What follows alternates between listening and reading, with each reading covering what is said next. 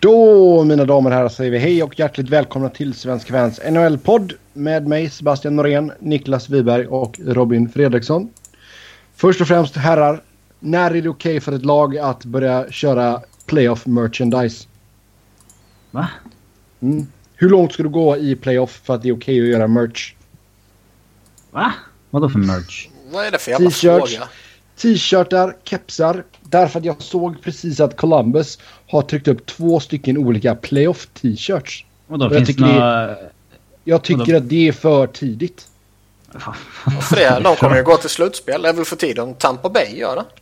Jo, det är väl eh, okej okay, samma gång, dag som man rent statistiskt inte kan hamna utanför slutspelsstrecket längre. Ja. Eller? ja. men det är inte det. Alltså playoff, det är väl skitsamma. Ta det till en konferensfinal i alla fall. Då kan du ta och göra någonting.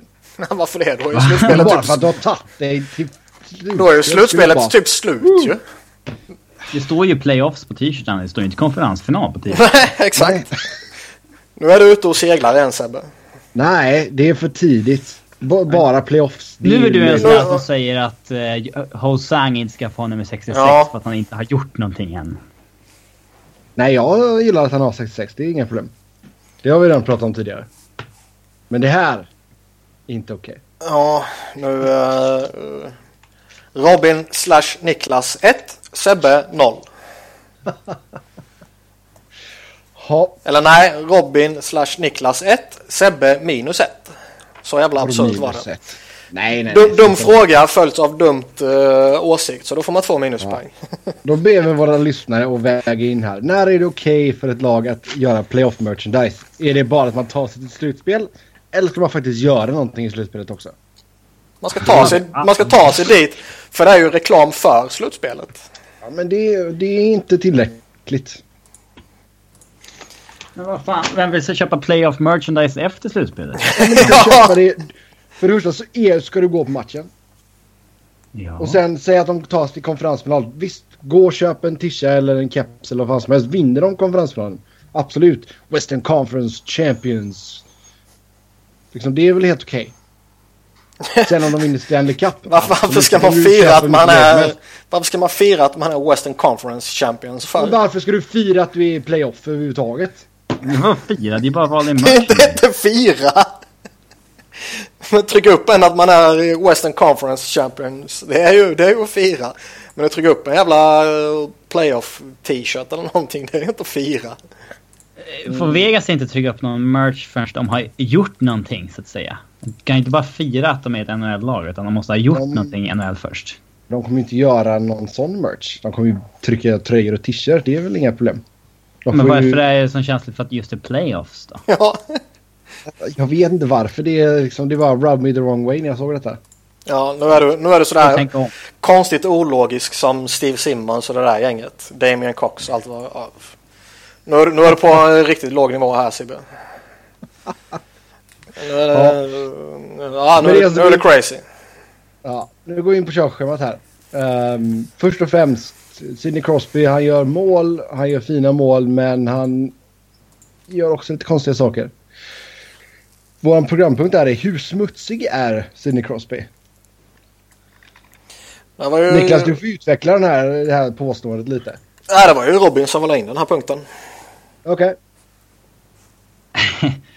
Okay. jag, jag har inte lagt in den här punkten. Men, eh, det som åsyftas är väl att han eh, gav en slashing upp mot kulorna på Ryan O'Reilly. Helt enkelt. Mm. Eh, Eh, jag kan tycka att det var...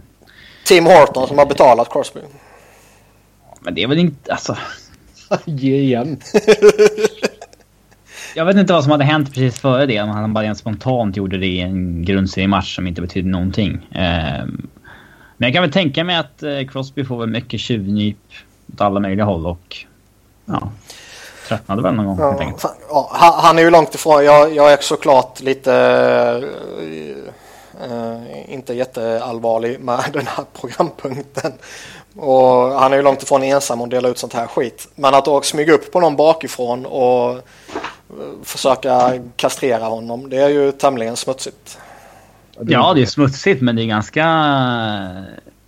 vill man inte få avstängning är det ganska smart för det har inte gett avstängning tidigare. Lucic har gjort det här och... Uh, ja, ja, det sker ju typ som tätt ju. Uh, det ger oftast böter någon gång och det kan ju han leva med. Men däremot vill han inte bli avstängd någon match så att han borde inte tackla någon liksom. Ja. Nej. Mm, vi kommer, eller Robin kommer inte ihåg det. Det är ju knappt så att jag och Niklas kommer ihåg det. Jag har sett bilden i alla fall. Klassiska pungnypet från Vinnie Jones på Paul Gascoigne. Ja, det kommer jag inte ihåg. Det är, det är väl inte riktigt på den nivån, men inte långt ifrån. Det är tur att de har suspensor i alla fall. Vad säger vi om hans mål som han gjorde här om natten då? Enhands backhand. Riktigt snyggt. Det är ju sjukt skillat ju. Nu är det i och för sig mot uh, de sämsta av de sämsta som han gör det mot. Så själva... Det gäller inte. Nej, vi, det här stryker vi från historien. ja, okay. Så liksom, vad ska man säga, själva genombrottet är ju inte direkt mot det bästa av motståndet. Nej. Men själva avslutet är ju så jävla fint och bra och svårt. Så det är ju klart att det är ett fantastiskt mål. Och det, Starka handleder. Mm. Eh, det är ju som jag eh, twittrade om tidigare idag också faktiskt att han har gjort 40 baljer nu och det är det är fan fascinerande ändå att den här generationens stora spelare bara har gjort över 40 baljer två gånger under sin karriär. Mm. Ja, alltså dels har det väl att göra med att han var eh, skadad i typ ett år i sin absoluta prime där. Visst har han tappat eh, lite där men han har haft ändå många säsonger som är eh, 35 mål plus minus eh, några mål. Ja, 36 några gånger och 39 en gång och sådär. Ja, något sånt där. Eh, men grejen var att han gjorde ju 51 baljor ett år. Då ändrade han ju till en hook som gör att han, nu skulle jag skjuta mer istället för att passa mer. Mm. Och då gjorde han över 50 mål. Sen så sa äh, nej, jag ska nog vara en passningsman igen. Så gick han tillbaka till den gamla klubban. Mm. Alltså jag tror faktiskt att han är så... Han är ju så skillad så att han, skulle han välja att vara den här extremmålskytten skulle han ju kunna vara den. Så han, han, han, han, väljer aktivt att inte göra mål, är det det du säger? Nej. Han jo, det är det du säger. Att vara mer av en framspelare än att ha shot first mentality. Så alla gånger du någonsin har hånat alla som har sagt att Jonathan Toews väljer att inte göra poäng. Säger du själv samma sak nu? Nej, det är en helt annan grej. jag vet, jag bara hetsar. Det är synd. Här, skulle Sebbe sagt det här skulle jag ju kunna hetsa igång honom med en sån kommentar. Men Robin kan jag inte hetsa igång. Ah. Men det är, det, mm. ja, jag tycker fan det är lite häftigt ändå. Att man är av de flesta vettiga ansedd som den här generationens bästa spelare och eh, ja, 40 baljor två gånger bara. Det är lite inom situationstecken bara. Mm. Men det känns ju så också, för när vi tittar historiskt så ser vi folk som har gjort över 40 mål massa gånger. Men hur ofta ser vi över 40 mål i dagens NHL? Liksom? Nej, inte idag, men jag menar han har ändå spelat i tiotalet år. Mm. Så är det. Mm. Men skulle han, mm. alltså... Tittar jag tillbaka på hans rookie-säsonger. Det är starkt i över 100 pinnar första säsongen. Ja, och inte vinna Calder. 84 assist hade han säsongen efter. Det är ju helt skadat. Ja. Men eh, alltså, ska man göra 40 mål ska man skjuta 0,48 mål per match. Mm. Eh, Hur många skott måste du skjuta on average då? Ja, det beror ju på vad man är för om man skjuter som... Eh, ja, om man skjuter som Steven Stamkos eller om man skjuter som... Tanner Glass. ja. ja. Eh, han ligger väl någonstans däremellan kan man säga. Nej, men alltså... Gör det... Eh, alltså han hade ju såklart... Han gjorde 32 mål på 41 matcher säsongen han fick hjärnskakningar liksom. Eh, han gjorde 15 på 36 matcher lockout-året. Han... Ja, alltså det här är ju ingen kritik från min sida. Nej, ett hån. Ja, exakt. Eh, nej, han gjorde 24 på 53 matcher 07-08. Alltså det hade, han hade nog kunnat... Det är nog skadorna som är stora boven här liksom. Hade han, håll, han hållit det målsnittet, liksom, han har ju hållit det snittet flera år när han inte har blivit av liksom, för att det har antingen varit lockout-år eller... Eh, Skador. wow. Japp. Mm. Vi går vidare. Spekulationer om att New York Islanders kan skeppa John Tavares eh, runt draften om en förlängning inte går smidigt. Har som sagt bara ett år kvar på kontraktet efter denna säsongen. Eh, blir UFA efter det. Och eh, sitter på en väldigt bekväm cap hit just nu. 5,5 miljoner. Ja, det roliga Men då är här... alltså, vad, vad, är ju då, vad är Islanders tak här? Alltså om man, om man ens kan tänka sig att skeppa honom, då måste de ju ha ett tak. Eh, ja, det måste de ju ha. Men eh, jag vet ju inte riktigt, eh, vad ska man säga, vad... Eh, För jag menar om han går in och kräver 10 då ska de bara säga ja visst varsågod. ja men det är klart, det fattar ju vem som helst som står här utanför. Att kom, kommer det ett kontraktsförslag som är någonstans kring vad Kopitar och Kane och det gänget har signat här mot slutet så är det klart att Tavares eh, förtjänar det. Och För klart ser- att Islanders rimligtvis borde signa det. Men hur är ekonomin där? Vill de gå så högt upp på ett sånt kontrakt eller känner de att nej, det bör ligga kring åtta? Alltså, jag Med tanke aning. på, Men, men snack, med tanke på hur underbetald han har varit tidigare nu så... ja, du menar han ska bli överbetald nu då bara för det? Nej nej men alltså ja, han är ju värd 10. Ja, men det sa jag, Jag- precis ju. Jag kan, jag kan ju inte säga att, då, att de borde bara 10 det är för mycket, du får 8. Men därför har jag faktiskt tittat lite på vad han har tjänat innan.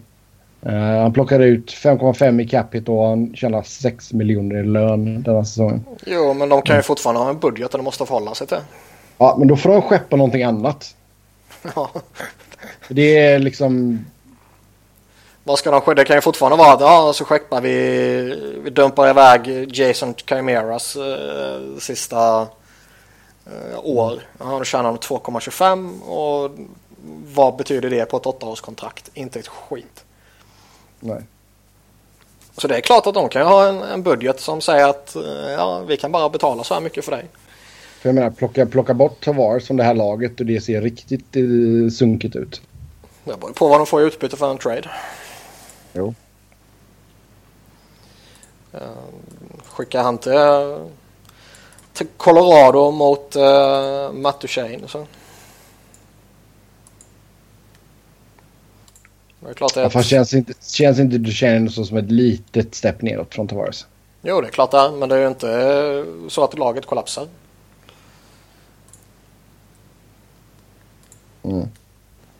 Men jag menar, då tjänar du in ett år. Duchenes kontrakt går ut efter 18-19. Ja, men han kanske inte kräver 11 miljoner i capita på sitt nästa. Vad, vet- vad, vet, vad vet jag? Eh, Det var ju mest skoj att de började prata om det som en möjlighet på insider trading på TSN. Jo, absolut. Sen nu vet inte jag, alltså, alltså är man Tavares, men vill man verkligen, om du skulle vara Tavares nu, vill du verkligen stanna i Islanders? Nej, jag skulle ju den för Flyers. Ah. Ja, om du frågade Ja. mig vad jag skulle gjort ju. Ja, ja, ja, okej, okej, ja. Jag förstår att du skulle stanna för Flyers. Ja. Robin, hur tror du att Tavares tänker om du ska försöka sätta dig in i hans situation här? Ingen Robin, han äter säkert och mutat sin mick. Aha. Eh, jag Jaha. sa att eh, det känns som en sån här vanlig typ som Stamkos situation att det kommer bli rätt upphypat och så vidare så kommer man signa i Islanders till slut ändå. Det vore då, fan, fan vad skoj det vore om vi får en sån här grej under draften där det verkligen pratas så mycket om det och där det verkligen ser ut att kunna bli en reell möjlighet. Mm. Och inte bara är lite rykten, det kanske kan hända i draften utan man börjar tugga att det kommer hända under draften. De här fyra lagen är det som drar i honom och de här är favoriter och så vidare och så vidare. Det, Ja, alltså, jag menar, det vore skoj. varenda lag, varenda lag skulle bara vilja ha en John Tavares. Sen är det inte alla som Alltså, kommer alla ha är råd inte med 10 det. men- miljoner över till Nej, det är ju det. eller luckan i line-upen för en sån. Eller pusselbitarna att få in honom. Mm. Nej, så vi får se. Ah, nej, man börjat klämma lite på Ken Fowler om en förlängning. Eh, ja, det har de gjort. Gått fram och petat lite på honom och säger hallå, hallå. Tjänar fyra miljoner även nästa säsong. Sen blir han UFA. Jag skulle inte betala jättemycket mer än det för honom. Idag. Det är ju, jag har tyvärr sett Dags lite för lite för att, eh, vad ska man säga, kunna ge en bild.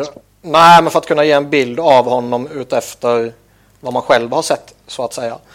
Men man har ju läst lite och förstått att det är rätt många som är eh, väldigt imponerade av hans säsong. Och snacket inför säsongen var ju att eh, ja, men det är nog kan Fowler man kommer offra för att eh, inte riskera att tappa typ han då eller någon annan i expansionsdraften.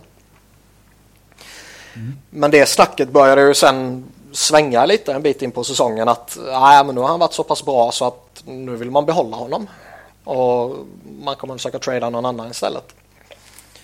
Om det är eh, sant eller om det bara är ett sätt att försöka pressa upp eh, trade-utbyte. Det återstår väl att se givetvis men det är ju mycket snack om att han har gjort en bra säsong och att de vill behålla honom. Och signa nytt med honom och istället eh, ja, dumpa iväg någon annan. För o- ja, de måste ju nästan oundvikligen trada någon. Eller måste och måste, men Ja. om de inte vill tappa honom gratis till Vegas. Nej, det är sant. Vad, hur är läget med Simon Dupré? Han har spelat en match i år på grund av hjärnskakning så att det är nog inte så bra. Nej. Ja, jag tänkte om han har gjort några framsteg överhuvudtaget. Ingen aning. Men det är skönt att sitta på det här kontraktet när man får en sån här skada i alla fall. Ja. Eh, att han, han signade innan... Ja, innan han blev skadad. Jo, det är sant. 3,7 miljoner i ytterligare fyra säsonger. Fast ja, jag, eh, jag kan väl tycka att Cam Fowler ska ha mer än vad han har nu. För att gå tillbaka till det Robin sa innan jag kuppade bort Robin. Mm. Uh, Sami Vatanen ligger på 4,9 ungefär. Ja. Ska han Men- där någonstans kanske? ja, det ska han väl minst. Alltså det är väl inte orimligt att titta vad, vad det övrigt som finns i ligan och säga att Cam Fowler ska upp eh, över fem. Sen har jag väl med det här om vad Robin säger att eh, ja, i den bästa av världar kanske man inte signar honom på samma kontrakt som Hampus Lindholm fick. Eh, men tittar man bara på lite rent eh, sådana här krassa saker som produktion och lite sådana där saker som vi vet ju att Hampus Lindholm är ju en jävligt duktig back och eh, en jävligt effektiv back på väldigt många sätt och vis. Men han gör ju extremt få poäng för att vara så bra som han är. Och Mm. när du då har en annan back som gör betydligt fler poäng så vore det ju kanske inte helt orimligt heller om han får eh, mer pröjs än vad eh, Hampus Lindholm får. Jo, det är hans poängsvagaste säsong också, Hampus. Mm. Så jag kan nog tänka Ja, mig men- att uh, Fowler kan få en, ja, en, en schysst löneökning. Ja, vi får se vad som händer med Fowler helt enkelt. Colin White ser inte ut att förstärka Ottawa. Det vill inte tappa ett år på hans entry level-kontrakt. Blir det istället amateur tryout i AHL. Ja, och det här är ju lite lustigt för det verkar väl som att uh, vill man inte bränna ett år på entry level-kontraktet så är det väl i Ottawas fall så att eh, det är kanske främst ekonomiska anledningar. Mm. Budgetlaget Ottawa. Ja, medan det kanske i vissa andra lag snarare kan ha att göra med eh, ja, man skiter kanske i kostnaden i sig men för att vara competitive behöver vi maximera antalet entry level år som våra spelare har. Chicago till exempel. Ja. Eh, Men här verkar det snarare vara då nej, de, vill, de vill ha honom billigare i tre år istället för två år. Mm. Men det blir också en twist på det här då att nu ska det väl mycket till om Ottawa kraschar givetvis och bommar slutspel. Men en Colin White kan ju faktiskt vara så pass duktig så att han kanske kan hjälpa till att ta dem till en andra runda. Och vi vet mm. ju att Ottawa med tanke på deras ekonomi är extremt beroende av att ta sig till slutspel för att få de här extra slutspelsmatcherna och den inkomsten. Och kan man då dessutom få en extra runda på det som Colin White kanske kan bidra till så kan man ju faktiskt eh, tjäna in det. Ja, det är sant. Imponerat stort och, i två, två JVM. Ja, han var ju kung här senast ju. Jag blev Spelat otroligt bra. imponerad av honom. Mm. Spelade riktigt bra för Boston College också i uh, college-ligan här också i mm. USA. Så nej, jag tycker jag, håller absolut med dig. Det är en spelare som verkligen kan tillföra någonting till Ottawa. Så det är ju lite synd att vi inte får se honom. Fast det är ju det som är, som är så roligt också. Nu, uh, vad heter den här snubben? Ottawa, Ottawa Sun? Uh, Bruce? Ja, Bruce. Garriock. Ja. Garrioch. Han börjar ju jiddra om att uh, Ottawa inte ser honom som uh, en spelare som hjälper dem i slutspelsjakten och så vidare. Och han kanske inte skulle vara ordinarie för dem. Men de har liksom Chris Kelly som spelar för dem. Ja. Och de har, eh, nu är väl Chris Neal skadad, men liksom han har varit med i det laget. Och de har ju massa dörrnickar i övrigt. Och ja, tycker man inte att Colin White kan hjälpa det här laget så har man ju enligt mig en jävligt sned bild av NHL och NHL-verkligheten om man säger så. Ja, absolut. Det är väldigt konstigt faktiskt. Så det tycker jag var lustigt. Och mm. jag skulle ju jubla om jag fick chans att få in Colin White i mitt lag idag. Ja, herregud. Sen vet inte jag alltså, hur går det för... Alltså, är det ens värt för honom och vad, alltså, vad skulle ni tycka? Är det ens värt att skicka honom till AHL? Ja, det är bättre att han inte spelar alls, eller? Ja, ja. givetvis. jag vet inte hur, riktigt hur det går för Binghamton Senators. Är det fortfarande deras... Ja. AHL-lag. Mm. Ja, Binghamton är Ottawa och Tucson är Arizona.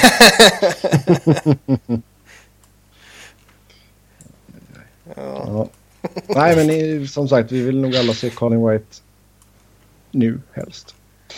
Ja, jag tycker det är ett konstigt jävla mm. resonemang de kör där. Alltså. Mm. Mm. Ett lag som inte verkar ha samma tänk i Vancouver som sägs vara redo att signa Brook Boser och lira honom i NHL trots att man då bränner ett lag. Eller ett år. Ett lag ja. ett lag. Man bränner ett lag. Man bränner ett år på hans uh, entry level kontrakt där. Ja, alltså Vancouver har varit ett smart lag senaste månaden. Uh... Nej, de andra lagen har varit korkade. Uh, det är en viktig skillnad. På alltså, de har inget att förlora på att spela 10. Alltså, deras säsong är körd. De kan spela 10 matcher nu och låta någon få den erfarenheten. Mm, eh, tårna i vattnet. Ja, och sen brukar... Precis som med... Eh, eh Leeds brände ju ett år på Nylander rätt tidigt. Det behöver ju inte alltid vara fel, för det innebär ju oftast då att man har chansen att signa en spelare kanske lite före han har breakat ut helt. Mm. På ett längre kontrakt. Uh, det är då du får till de här Tavares, Sagan, Landeskog-kontrakten. Spelarna ligger kring fem istället för att de ska få de här 7-8 miljonerna. Eh, nu vet inte jag om det här är en spelare som ens kommer vara i närheten av de summorna. Men liksom se järn, järnkrokskontrakt och sådär. Eh, det är ju de, de har man chansen att signa tidigare då. Ja, om inte annat så har du ju en spelare som om han kommer in här nu och spelar ett knappt tio matcher kanske eller fem matcher eller vad som helst så kommer han ju in i eh, laget och spelet på ett annat sätt kommande säsong. Mm. Och har man kanske inte den här snålheten som Ottawa har eller ja, det behöver inte vara aktiv snålhet. Det kan vara att man inte har tillgång till fler pengar också för den delen. Så det behöver inte vara ett hån på det sättet. Men om inte det är ett problem så ja, se till att ge han bästa möjliga förutsättningar inför kommande säsong. Och för vissa spelare kan det ju vara att få göra en handfull matcher eller någonting i NHL denna säsongen. Mm. Så det ser mm. bara som positivt ut. Testa kidsen nu. Ja, varför Det inte? borde alla lag som har tappat eh, all form av realistisk chans på slutspel göra. Absolut. Eh, mer Vancouver. Man eh, ska sätta sig ner och prata med Sedin-tvillingarna. Eh, se och diskutera framtiden. Ser vi något scenario där de inte är kvar i Vancouver nästa säsong? Fast det var ändå intressant. Nej, nej. Men Det var inte så tråkigt att döda den här direkt. Uh, Jo. Okej. Jo. Okej. Nej, men det var intressant för jag tror det var eh, Pierre LeBrun kan det nog ha varit. Eller så var det Elliot Friedman. Så det var ändå någon av de stora som skrev att eh, Vancouver ska sätta sig och prata med bröderna Sedin om framtiden. Och med framtiden menade de inte efter det här kontraktet utan de menade eh, kommande säsong.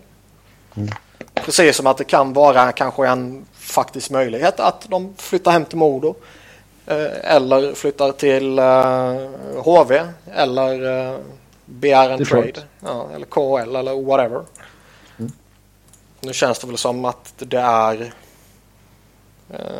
en mindre sannolikhet med KHL än de andra. Men eh, vad vet jag, de kanske lockas av Ryssland. Ah, det känns inte så jätterysk-kompatibla. Tycker jag inte. Men grejen är att an- antingen gör de ju en Datsjuk och flyttar hem. Eller Ja. under gällande kontrakt då. Eller så eh, spelar de kvar Vancouver. Jag ser inget annat. Och det, det, det känns som att de är lite för... eh, vad ska man säga? Lite för lojala för att eh, inte spela ut sitt kontrakt. Ja, det, alltså det känns ju som att de, de kör väl nästa säsong också och sen blir det kanske antingen, jag kan se en ettårsförlängning. Kanske två, men det är nog det mesta jag kan se. Det är nog två år. Och sen är det tack och hej och hem till Modo. Hem till Mordor, sa du det? Modo. Mordor. Modo. Ja. Empty Hem till Mordor. Mm. Nej, jag håller väl med dig där. Övik är fan inte ljust alltså. Det är inte... Ja. Eh, en spelare som kommer spela för alltid det är Jaromir Jagr. Och han har börjat snacka om att han kanske vill lira en säsong till och Florida är intresserade såklart. Mm. Kör bara! Kör bara! Det är bara Simpa som hatar Jagger. Varför hatar han Jagr? Ja, jag vet inte. Han är, jag tycker om Simpa men fan vad konstig han är i det här avseendet. Man kan inte hata Jagger. Nej. Då, ja. Han är eh, underbar åldersman som är, skulle kunna vara pappa till vissa spelare i eh, Florida. Simpa? Ja, Simpa också. ja, det är liksom, han är mer... Jagr är alltså mer än dubbelt så gammal som Barkov och, och Ekblad. Liksom. Det, är, det är något charmigt i det tycker jag ändå. Det är väl eh, framförallt charmigt att han liksom... Eh, ja, han gjorde ju sin första match i oktober 90. Kollar man hur många som var födda då i laget så är det ju inte... Jag menar, det var ju sex år efter det som Ekblad föddes liksom. Mm. Det är ju... Riley Smith är 25 och han var inte född än när Jagr gjorde sin första match. Liksom. Han var ju... Men. Han var ju lite seg i början där. Men det har man väl kanske rätt att vara som 44-åring. Ja, men det är Men- men jag tycker att han han- håller igång så länge han kan. Men eh, sen kanske inte Florida är rätt liksom just nu, men... Eh, Han går ju ändå mot en respektabel säsong nu. Man kommer väl landa på drygt 40 poäng. Det känns väl han, som att han har gått över 40 nu, så att... Ja, och, men kanske inte når 50. Nej, 45. Och det är ju en utomordentligt fin säsong för en 45-åring. Ja, herregud. Mm.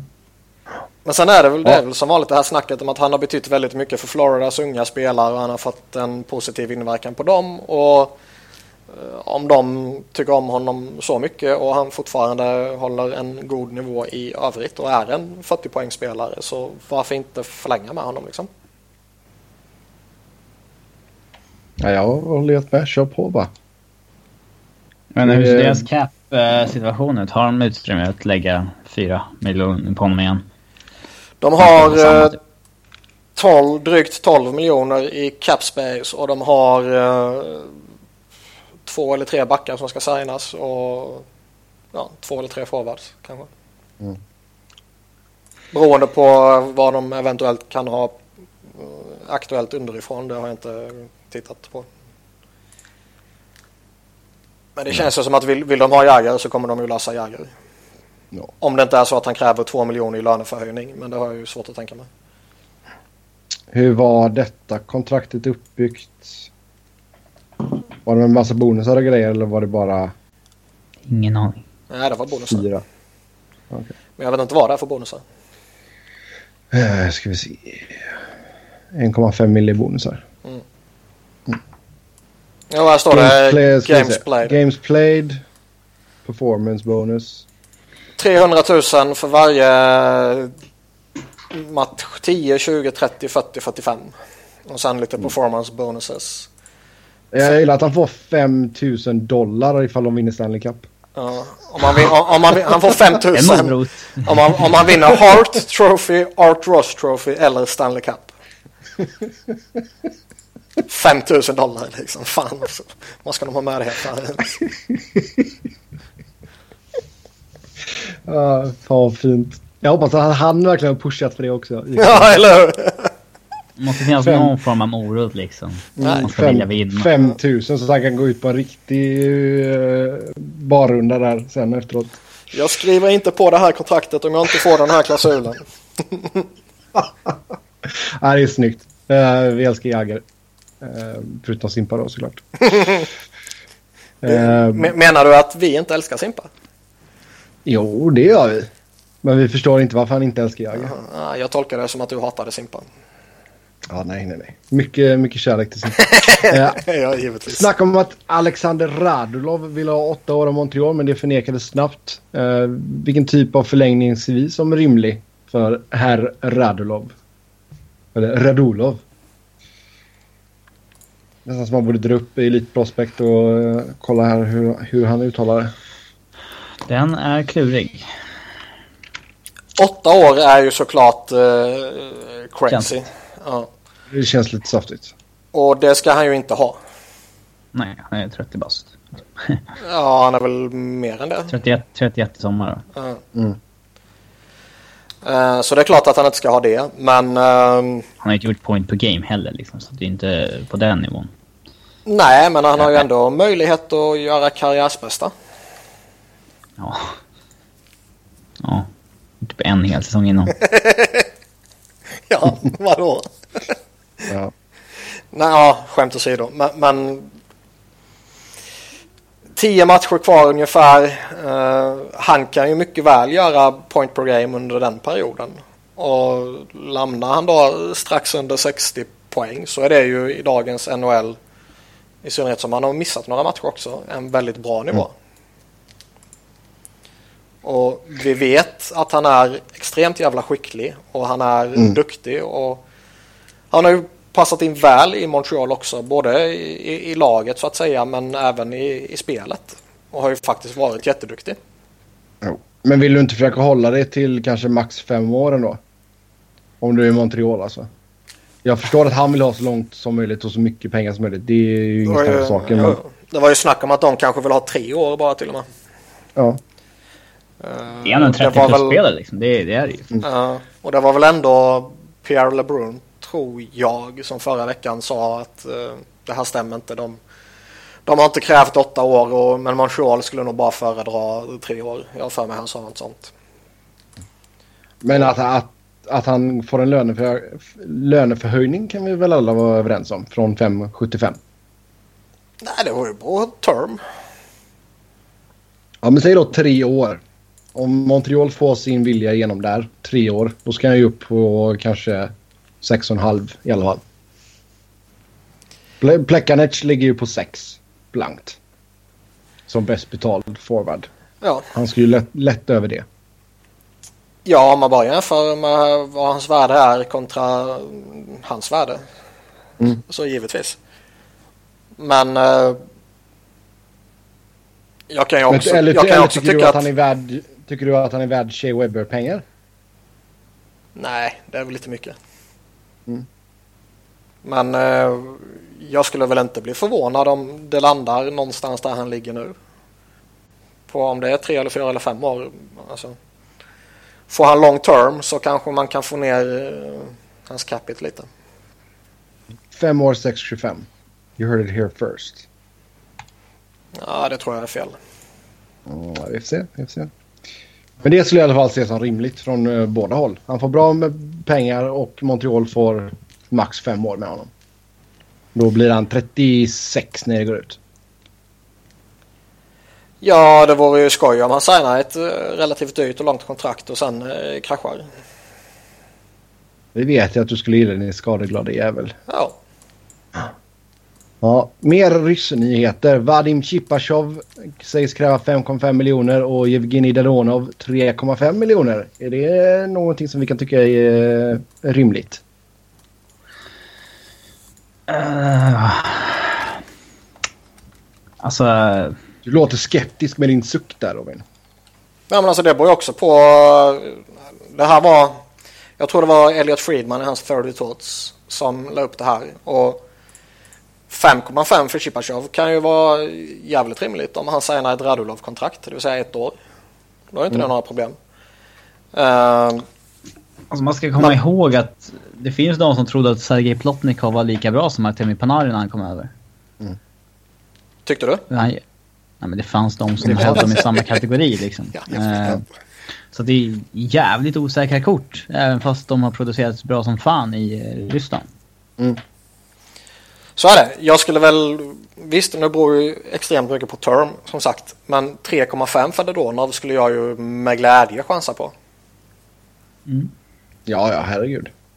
Även, även om det skulle bli ett 3, 4, 5 års kontrakt på 3,5 miljoner så känns det ändå som att Visst fem år det är kanske lite väl mycket bara för att dra en chansning hej vilt rakt upp och ner sådär. Men, mm. men tre? Men tre gånger 3,5 skulle jag ta honom på. För även om han misslyckas första året så bör det inte vara omöjligt att kunna flippa honom till något annat lag. Så att, nej men det funkar inte i den här miljön, vi testar honom i den miljön. Så det, det tror jag inte. Men Chipachov 5,5 är ju så pass mycket så att det kan bli lite mer svårhanterligt i en sån situation. Ja, det är alltså ett år där lite på en tryout nästan. En väldigt bra betald tryout. ja. Ja, ja, visst. Men det var skoj. Ja, båda, båda gjort det bra i KHL. Det har varit kul att se dem i NHL. Ja, men det är som vi har sagt. Så fort det har varit VM så har de varit skitbra ju. Mm. Och då skulle det vara väldigt skoj att se dem i NHL. Och i synnerhet kanske då i, uh, i samma lag. Mm. Och då blir det väl Vegas känns det som. Ja, eh, kan ju dra upp den lilla storyn där. George McPhee gick ju ut igår och sa att pengar är inga problem eh, för Las Vegas, eller förlåt mig, Vegas. Eh, och eh, man kommer att spendera på Free Agency och då är det ju två spelare som man kanske borde ta en extra titt på. Det där är så förvirrande att de inte heter Lass. Ja, vi, skitsamma. Vi kommer kalla dem för Las Vegas. Det, vi kör på det. Jag orkar. Jag tycker det är så jäkla löjligt att man bestämde att ta bort lasset. lasset? mm. Ja, jag Las Vegas. Mm. Ja. Sen kanske stan kallas för Vegas. Det, det gör den, men ja. Men det låter Vegas Golden Knights. Eller Las Vegas Golden Knights. Man får ett annat flyt när man säger Las Vegas. Mm. Mm. Tänker bara på Viva Las Vegas. Mm. Bra låt, riktigt bra låt. Den ska jag spela innan nästa, nästa sändning kör vi. uh, vi. vi. tar en titt på tabellen gör vi. Uh, slutspelsracet här. Vi har uh, tre lag som är klara från Metropolitan Division. Det är Washington, Pittsburgh och Columbus som alla har clinchat. Och alla ligger på... Ja, Columbus ligger tre med 100 poäng, Pittsburgh två med 101 poäng och sen Washington i topp med 102 poäng. När vi spelar in detta. Uh, Western Conference, då är det bara Chicago som har clinchat än så länge. Ja, vad fan. Det är ju supermånga som Clinch. har clinchat. Jag, jag, jag fattar inte. Jag, jag, Rent matematiskt. Ja, jag, jag vet, men jag fattar inte den uppmärksamheten som blir när liksom typ Chicago eller vilket lag som helst, vilken säsong som helst, clinchar ett slutspel med ett dussin matcher kvar när man har fattat i de senaste 40 matcherna att ja, de kommer ta sig till slutspel. Men det är så de kan börja sälja t-shirtarna vet du. Ja, jo, det står jag bakom i och för sig. Men i, i övrigt, varför är det en grej att Chicago har clinchat slutspel? Ja. Nej, det, det, jag håller med dig. Det, det är konstigt.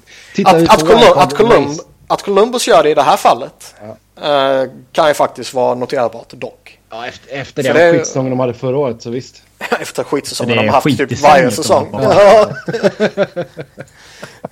Har Ja. Det, det har du helt rätt i Robin.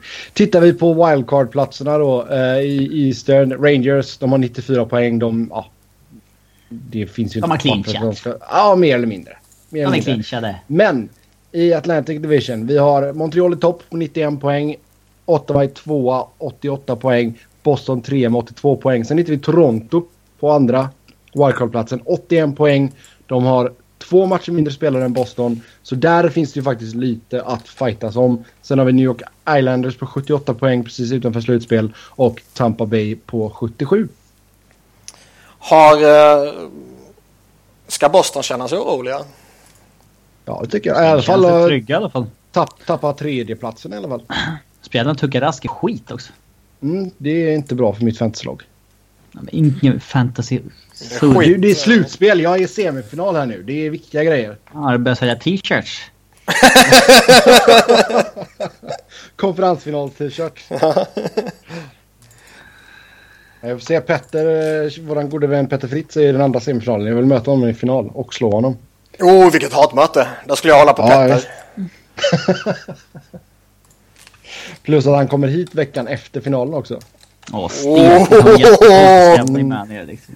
Förloraren får bjuda på middag. Ja, någon jävla deal måste ni göra ju om det blir så. Ja. Ja, Då nej, måste det rapporteras i podden ju. Ja, ja, absolut, absolut. Men ju- ja, alltså Boston, tre raka förluster. Det är ju inte läge att få en formdipp nu alltså. Nej, det är inte bra.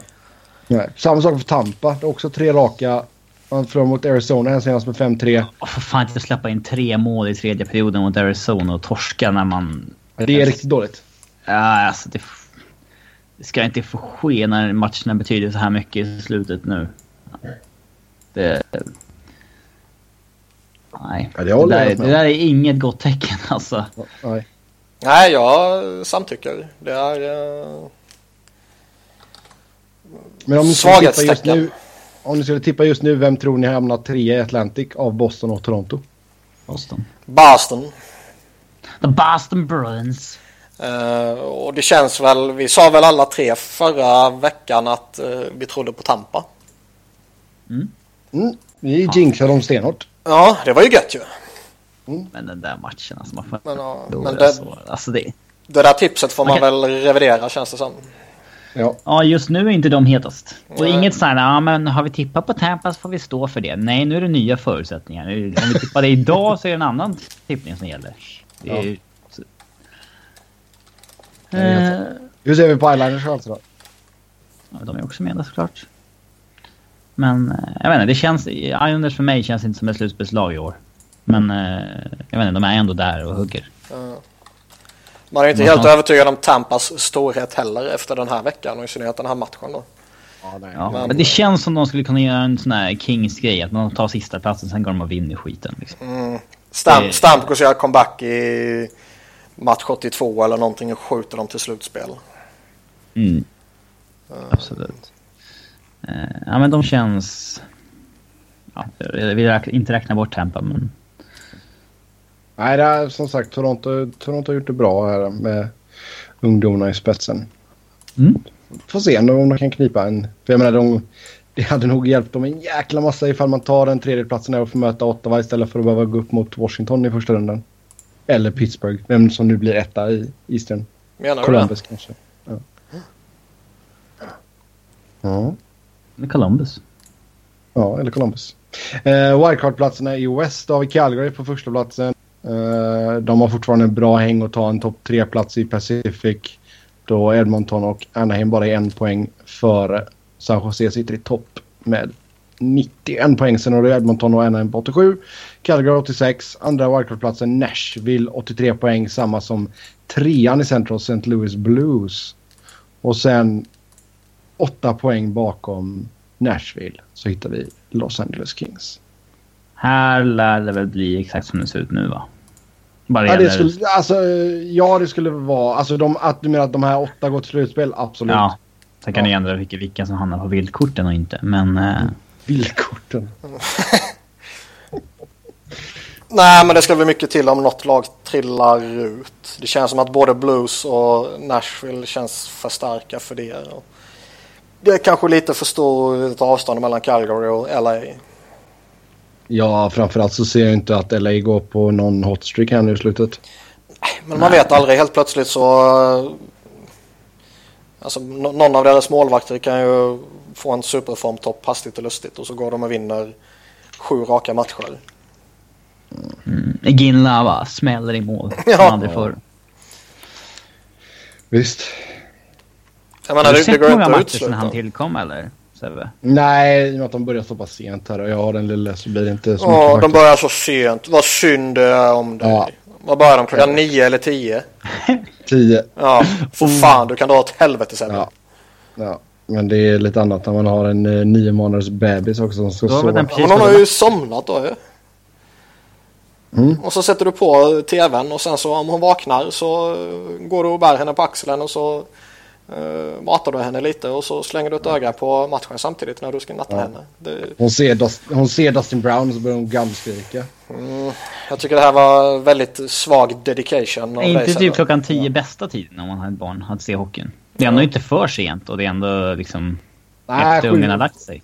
Sju matcherna brukar vara bäst faktiskt. Då leker vi lite framför tvn och sen så uh, får hon sin nappflaska och då brukar hon vara ganska lugn. Men det är när ungen sover som man har som mest chans att se. Du skulle tro att det var det, men så är det inte. Plus att det, det är inte så att jag kan... Jag, jag hatar att titta på matcher utan ljud. Nej, men...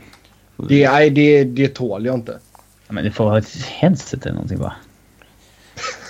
Jag tycker du har... Dra en lång jävla förlängningslina så jag kan ha på mig hörlurar i sängen. Ja. Nu är du ju nästan värre än vad du var under inledningen här.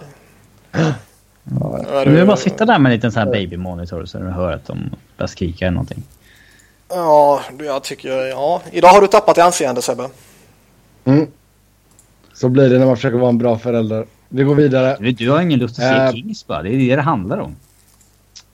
Ben Bishop. Ja, framförallt gnälla att det är så sent. Börjar klockan tio. Oh, det är så synd om mig. Oh. uh, ska vi se, vart var vi nu? Jo, Ben Bishop eh, verkar vara en del lag som sägs vara intresserade och går efter honom eh, till sommaren. Vilka lag ser vi som kan eh, vara på radarn där? Eh, ja, det är väl de vanliga. Dallas kommer säkert kolla, Philadelphia kommer säkert kolla, Calgary kan mycket väl kolla. Nu har ju Elliot varit, varit duktig här mot slutet men eh, de behöver inte komma Det är lite för lite, lite för sent va? Nej, alltså det beror ju på hur det går för dem i slutspelet. Går han in och gör en jädra monsterinsats i slutspelet här och eh, i princip eh, ta dem till andra rundan eller konferensfinalen eller någonting på egen hand. Då kan de mycket väl slänga upp ett kontrakt som... Eh... Som de får ångra sen? Nej, men det är inte säkert. Elliot, mm. vi har ju sagt det varenda jävla vecka känns det som. Antingen är han ligans bästa eller så är han ligans sämsta. Och den, den diffen kan ju vara... Ibland är det en vecka innan det kraschar och ibland är det fyra månader och ibland är det en hel säsong. Mm. Um, så han, han är ju lite svår sådär. Och det är ju ingenting som säger att Ben Bishop är ett bättre eller ett sämre val än Brian Elliott. Allting, mm. Elliott kanske till och med är en sån spelare som du kan få på ett Capiten kanske blir någon motsvarande för om du signar han eller Bishop. Om Elliot gör en monsteravslutning här och är skitbra i slutspelet. Men Elliot kanske du då får på fyra år men Bishop ska ha sju år. Mm. Så det kan vara sådana faktorer man får ta med också. Ja, Men jag, jag skulle väl inte vara jätteförtjust i att signa Bishop på ett uh, jättelångt kontrakt i alla fall. Nej. Eh, mer målvakter. Scott Darling tros kunna testa marknaden i jakt på en starterroll. Och då nämns Carolina, Dallas och Las Vegas. Ja, uh, jag vet väl känns det som att vi, alltså, känns det som att Vegas kan hitta bättre målvakter än Scott Darling. Alltså ja, inte för att jag vill håna Darling eh, allt för mycket. Men Ray Emery hade bra siffror i Chicago. Mm. Och Scott Darling är väl en bättre målvakt än vad Ray Emery var givetvis. Det, eh, det fattar väl de flesta tror jag. Men man kan ju i ett extremt skickligt lag som Cal eller Calgary höll jag på att säga, Chicago har varit i väldigt många år så kan man ju få lite dopade siffror. Mm. Och eh, Darling kan ju mycket väl framstå som lite bättre än vad han kanske skulle göra i ett mer eh, normalt lag. Till exempel Dallas. Som man ändå inte får säga är på Chicagos nivå. Inte över tid och inte i synnerhet denna säsongen. Eller eh, Carolina som man aldrig vet vad man har dem till exempel. Och Vegas mm. har vi ingen jävla aning vad det kommer vara för lag han spelar bakom nu. Nej, exakt. Och sen så känns det ju som att det finns ganska bra alternativ i expansionsdraften där också. Mm. Ja. Så det, vi, alltså det, det blir spännande att se vad, hur deras lag kommer se ut där efter expansionsdraften alltså. Det, målvaktssidan borde... Nej, men jag tycker ändå att målvaktssidan borde ändå kunna vara deras styrka tror jag. Ja. Um, så vi får se vad som händer och fötter där helt enkelt. Uh, avstängningar. Uh, Matthew Kachuk stängs av två matcher på grund av att ha armbågat Drew Doughty. Det var inte snällt gjort. Och sen är Rasmus Ristolainen kallad till hearing för interference på Jake Guntzel. Man vill ju alltid ranta lite hårdare eller lite mindre beroende på vem det är som får tacklingen. Så i Chachuks fall så behöver vi inte ranta så hårt. ja. Sen, Nej, men det, det känns väl som där standard uh, grej för en jävla armbågstackling. Palla. Ja. Jag orkar inte hetsa upp mig längre. Ligan är så Nej, ja. snett ute och ja, våld mot huvudet är ju bara skit för dem. Mm. Uh, här kan där, du få uh, Ristolainen är ju dock lite svår för där, ja, han har inte pucken liksom. Mm. Så han kan väl få några matcher för det också. Mm. Nu du Niklas. Nytt snack om OS. Gary Batman jiddrar om att man inte att man inte ska räkna med att någon medverkan i OS 2018 i eh, Sydkorea. I IHF säger att man inte bara kan förutsätta att man borde välkomna till nästa OS om man skippar Sydkorea. En jävla soppa detta. Men det kan ju... Förmodligen är det väl någon form av, vad ska man säga, sista förhandling i media typ. Mm. Känns det som spontant. Där Bettman går ut och säger att ja, men ni kan inte räkna med att vi är det här.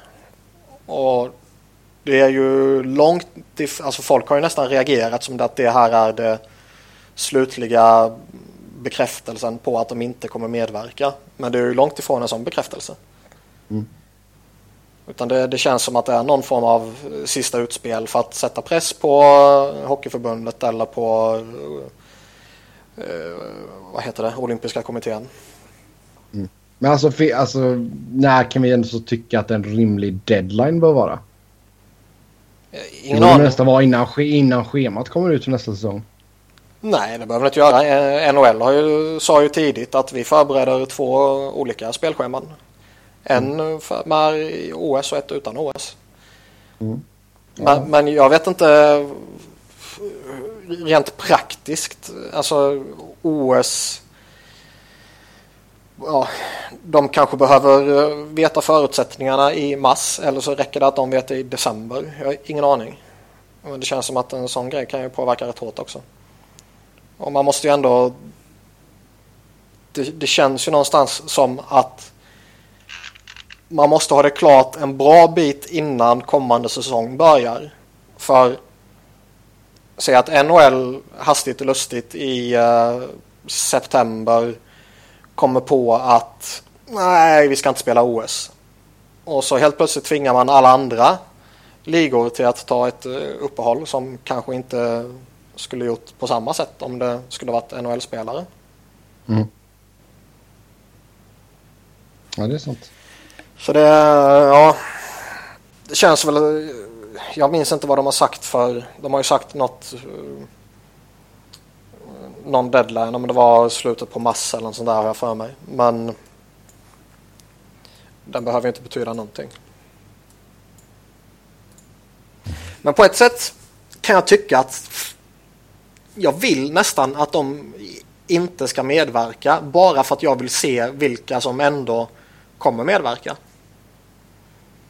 Jag, jag vill se det kaoset när stora NHL-spelare säger att jag kommer spela OS.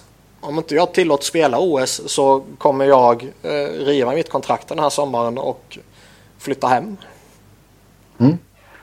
Eh, nu kanske det inte är så jättemånga som gör det utan det kanske blir så att man spelar kvar och sen får man ledigt av sitt lag och så sticker man dit och så vidare. Ja. Men jag, jag, jag, Men sku, alltså- jag skulle vilja se ett sånt scenario. Inte bara för att jag är eh, dum i huvudet och vill se världen brinna. Utan för att det faktiskt på riktigt skulle vara jävligt intressant att se hur eh, det behandlas av ligan. Liksom. Jag bakar in en lyssnarfråga här. Hur kommer ett eventuellt nej till OS påverka årets Free Agent Frenzy? Kommer någon Free Agent inte signa NHL för att kunna spela i OS? Då känns ju Chypyshov och Dadonov som två högaktuella spelare. Ja, alltså det skulle, ja. det skulle väl vara ryssarna i så fall. De har ju, de har ju en, eh, en lojalitet mot landslaget som typ ingen annan har. Mm. Och den är ju extremt beundransvärd. When Mother Russia comes calling you answer. Ja. Och, och som sagt, den är ju extremt beundransvärd och eh, det är synd att inte fler har det. För tänk hur jävla roligt hockey-VM skulle kunna bli till exempel. Mm. Istället för att bli någon avslagen B-lagsturnering. Ja. Många år. Inte varje år, men många år. Och visst, det kanske är någon ryss som kanske eh, väljer att signa ett år i KHL eller någon ryss som väljer att stanna kvar i KHL. Men i övrigt så känns det som att det kan vara en rätt stor chansning att avbryta en NHL-satsning och flytta hem till Sverige eller Tjeckien eller Finland eller något sånt där. Eh, Bara för att spela OS och sen gör man det och sen så har man planer på att flytta tillbaka men så har du gått och blivit så dålig eller skadad och grejer så du inte kan ta upp din NHL-karriär. Så- det är en liten chansning på det också. Så jag, jag vet inte om det kommer påverka så jättemycket. Hur ser vi på diskussionen om att beslut ska tas på isen eller ett domarrum i jämförelse mellan SHL och NHL?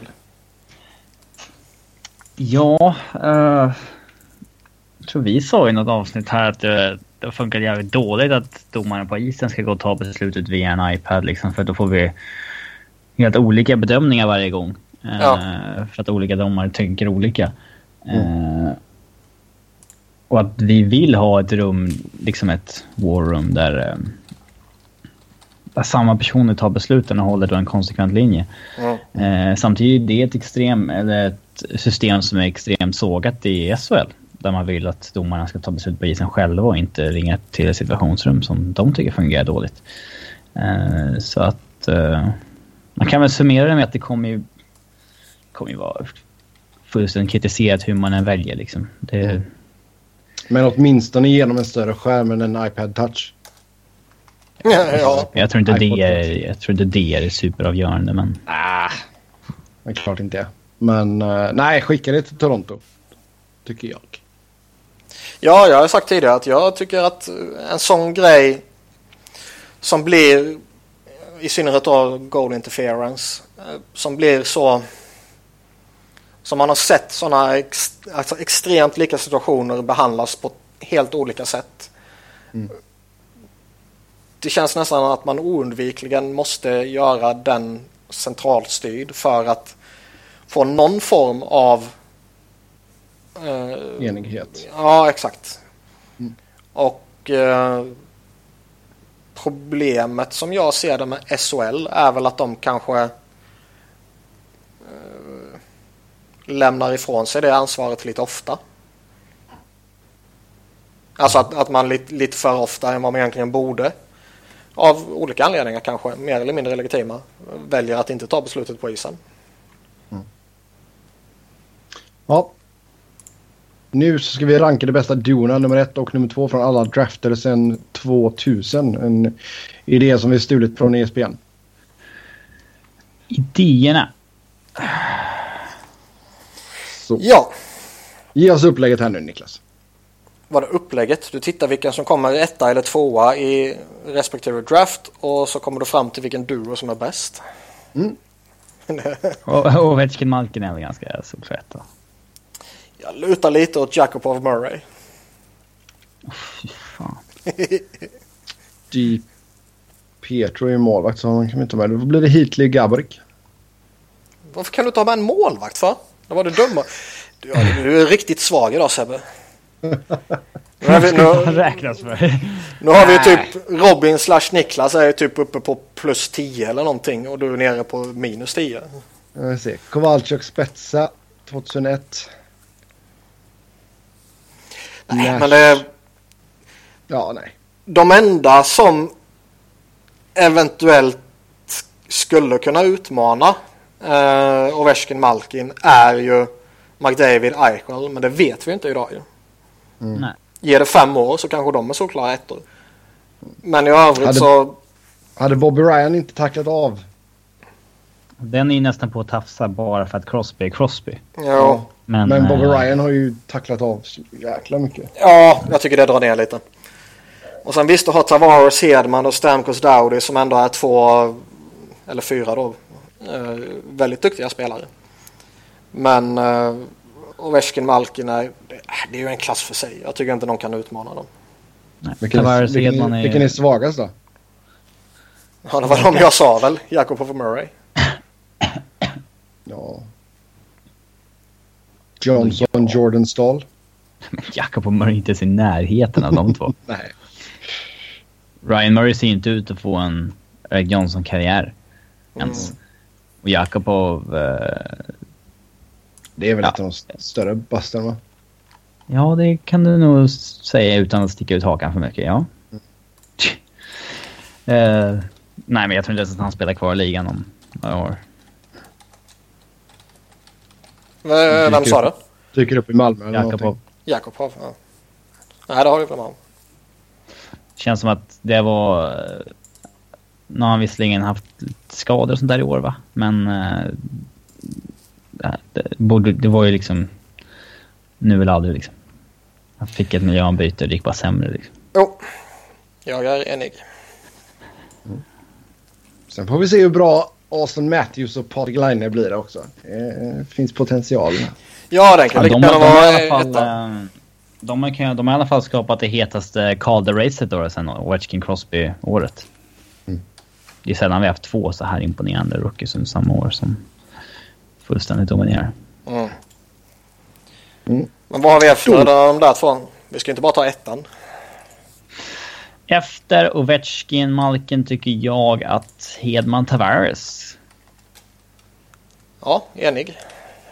Hedman är bättre än Doughty och Tavares är bättre än Stamkos. Ja. Boom! Men Ja, de är väl men- nästan eh, trea väl? Ja, det är han väl. Får man nog ändå acceptera tror jag. Ja. Men frågan är var, var, var petar man in Crosby? För han är ju ensam. Ja, alltså han skulle nog ändå kunna göra hålla eh, vet du Bobby Ryan. Ja, han skulle kunna bära honom en del. Ja. Men det är må många av de här kan man ju, är ju såklart. Men en McDavid Eichel eller en Crosby Ryan? Vi kan ju inte, vi kan ju inte ta ner McDavid Eichel redan. Fan. Ja, det är sant. Vi hatar på McDavid. Han är kass. Vi dumpar honom. Alltså spetsa Kovacak är ju verkligen Mm. där och nosar också tycker jag. Ja. Mm. Men jag skulle nog ändå ta Crosby Ryan före. Kunde du alltså? Ja, fan. Får den oerhört opålitliga Sebbe utslagsröst i den frågan? Crosby. Okej. Så Crosby, Ryan och efter det spetsar Kovacak där. Då plockar jag bort ett minuspoäng för dig Sebbe, så nu är du nere på minus 9. Så Eller ja. uppe på minus 9 säger man. Ja, fint. Då ska vi ta och kliva in på lite lyssnarfrågor kanske. Jag tar en tystnad som ett ja. Vilka fem målvakter skulle ni ranka som det som kommer dominera senare efter Price och Holtby? Price och Holtby är de som har dominerat nu eller? Price och Lundqvist skulle jag väl sagt senaste åren. Men eh, Ja, man kan väl slänga in Holtby och typ Toka Rask där också. att Toka senaste två åren har inte varit... Eh, Nej, men i, Han har varit, han har varit tok-dålig. Allt beror ju på om man ser den här generationen eller om man ser den här säsongen eller om man ser de här fem säsongerna. Alltså, Vilka är våra nästa kommande stormålvakter? ja, alltså det det är mycket möjligt att vi inte ens kommer ha några som liksom dominerar. Men gud, Eh, var inte så neggo nu. Nej men vadå neggo? Det är väl... Kanske det kan ju lika gärna vara positivt sagt.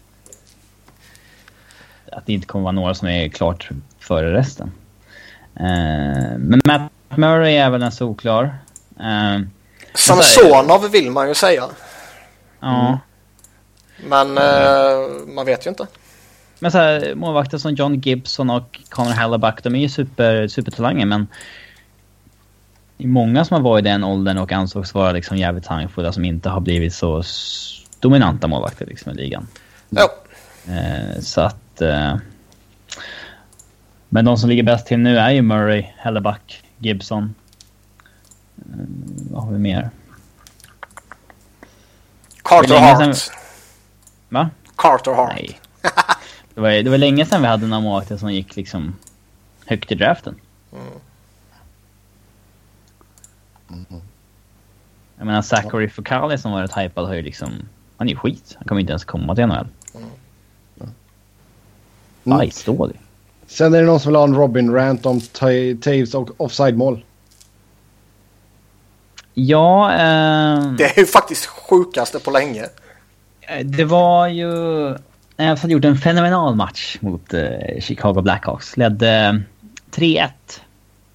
När... Eh, jag tror det är... Vem fan var det? Ja, det var någon vänsterforward i Chicago som för in pucken, är på väg att föra in pucken i zonen och Kane är då kvar i zonen, ska åka ut. Och han, ja, kör en sån där båge vid blå linjen helt enkelt. Och så kommer bägge in i zonen. Pucken studsar omkring en halv minut eller någonting, sen blir det mål. Els lägger in en challenge så att de videogranskar det. Och... Jag menar, det är ju jättetydligt på alla repriser att liksom Taves är ju en... Ja, 15 centimeter kvar till linjen innan han åker in till zonen igen. Så det är ju liksom Det var någon... väldigt tydligt ja. offside liksom. Eh, det var någon som då lyfte att det kan ha att göra med att forwarden till vänster inte rör pucken innan den går in i zonen. Ja, att han inte liksom- klassas som puckförare. Ja, men det ser man ju då också på reprisen att jo, han tar ju kontroll på pucken och Ja. han har ju den på bladet när han förrör. Alltså, Mm.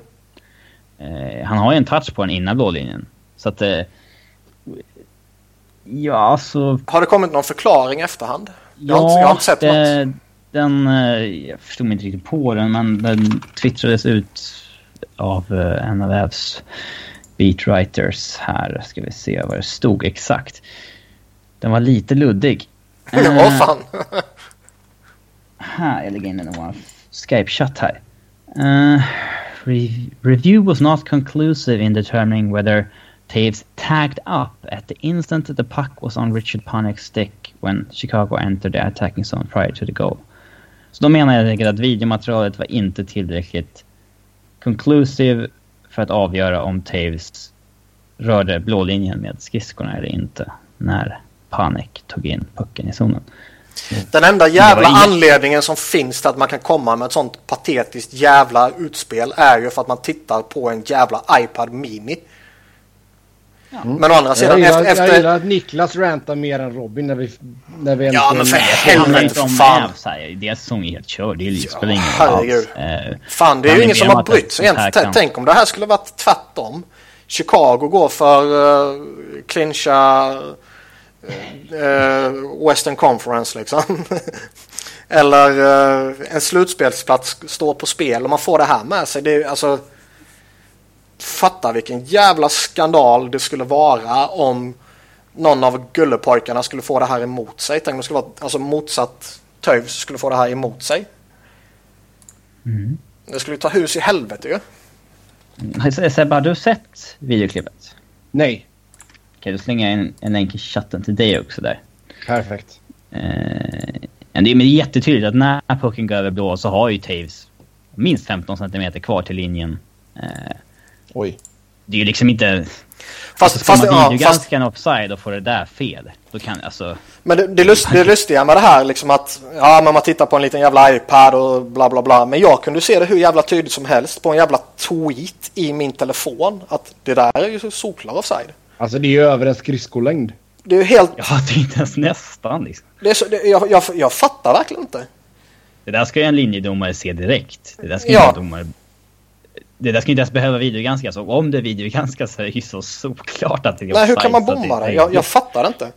Alltså nu, nu, nu är jag i ett sånt läge där jag vill att Philadelphia ska förlora så skulle Philadelphia bli utsatt för det här nu så kanske jag bara skulle skrattat åt skiten. Mm.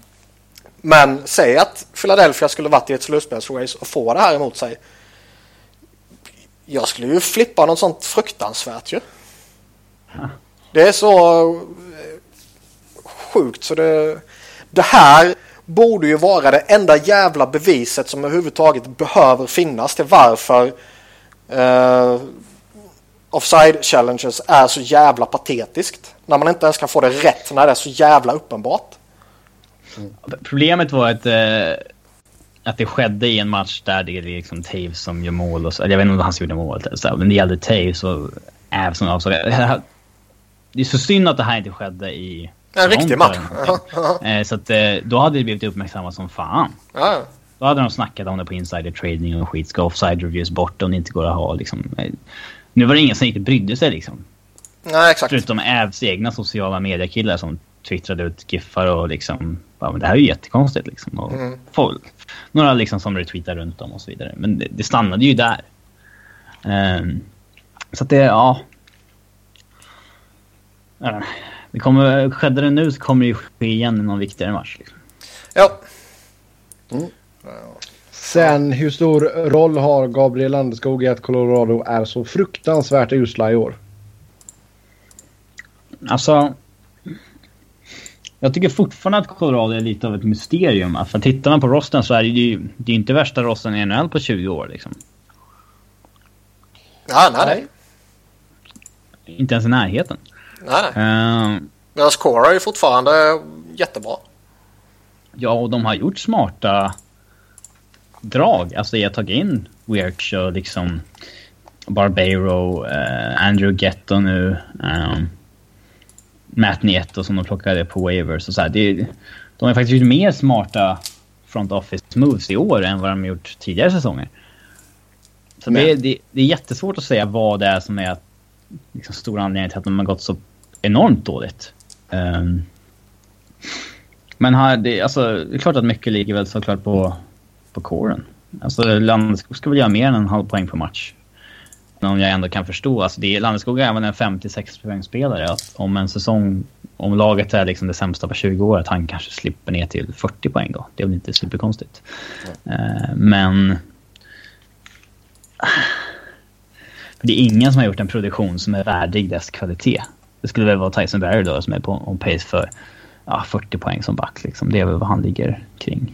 Mm. Um, och Rantan är som rookie som jag har gjort ja, typ en halv poäng per match. Um, men uh, ja, hur stor del har han? Det är väl... Jag vet inte. Jag tycker inte någon enskild spelare som har större del än någon annan förutom kanske målvakterna då. För det är målvaktsspelet har ju varit det sämsta på i super, super länge. Mm. Ja, Sen, hur står sig Mike Greens prime jämfört med Brent Burns och Erik Karlsson? De har ju liknande siffror. Green känns lite bortglömd trots otroligt fina siffror. Hur tycker ni att Greens defensiv står sig jämfört med Burns och Karlsson? Vem är slash var bäst defensivt? Det är ju lite svårt att jämföra i och med att även om det inte är så jättelång tid mellan eh, de olika spelarnas prime så att säga mm. så är det ändå nästan två eror. Alltså jämför Mike Greens bästa säsonger som var... 07 till 10. Ja, där någonstans. Då var det ändå väldigt många som i ligan som gjorde väldigt många poäng. Vi hade flera spelare som, eller flera, men en hel del spelare som var över 100 poäng och det var väldigt många spelare som var point per game över en hel säsong. Mm. Och där är vi inte lite, idag. Han var ändå lite föregångare, eller föregångare, jag snackar mer om Paul Coffey kanske, men... Mm. Modern föregångare. Försvar, försvararna var där uppe och nosade från de där siffrorna. Oh ja, helt klart. Ja. Men... Men vi har fortfarande... Jag ska komma ihåg att han lirade i... Ett Washington som var under Bruce Boudreau liksom en jävla maskin. Det är typ det bästa laget under 2000-talet som inte har vunnit mm. där. Eh, där han förmodligen fick en del gratispoäng från många av de andra toppspelarna också. Sen har vi, ja. ja. Men vi också det, han, han, var en, en fantastisk offensiv back såklart och visst gratispoäng i hela köret. Men, mm. Jag minns äh, honom som mera endimensionell än vad Erik Karlsson och Burns har varit definitivt. Mm. Vi har också alltså, det här att Burns när känns han... ju ganska bra defensivt. Det är väl den jag skulle ranka som bäst defensiv av de tre. Ja, efter Karlsson kanske. Karlsson men, men... blockar ju skott som att det inte fanns någon morgondag i och för sig. Mm. Det ska man ju ge honom kudos för. Men, mm. uh, ja det vet fan. Men, uh, alltså tittar man på Mike Green. När han gjorde sina bästa säsonger så var han ju en bra bit från poängliga-toppen.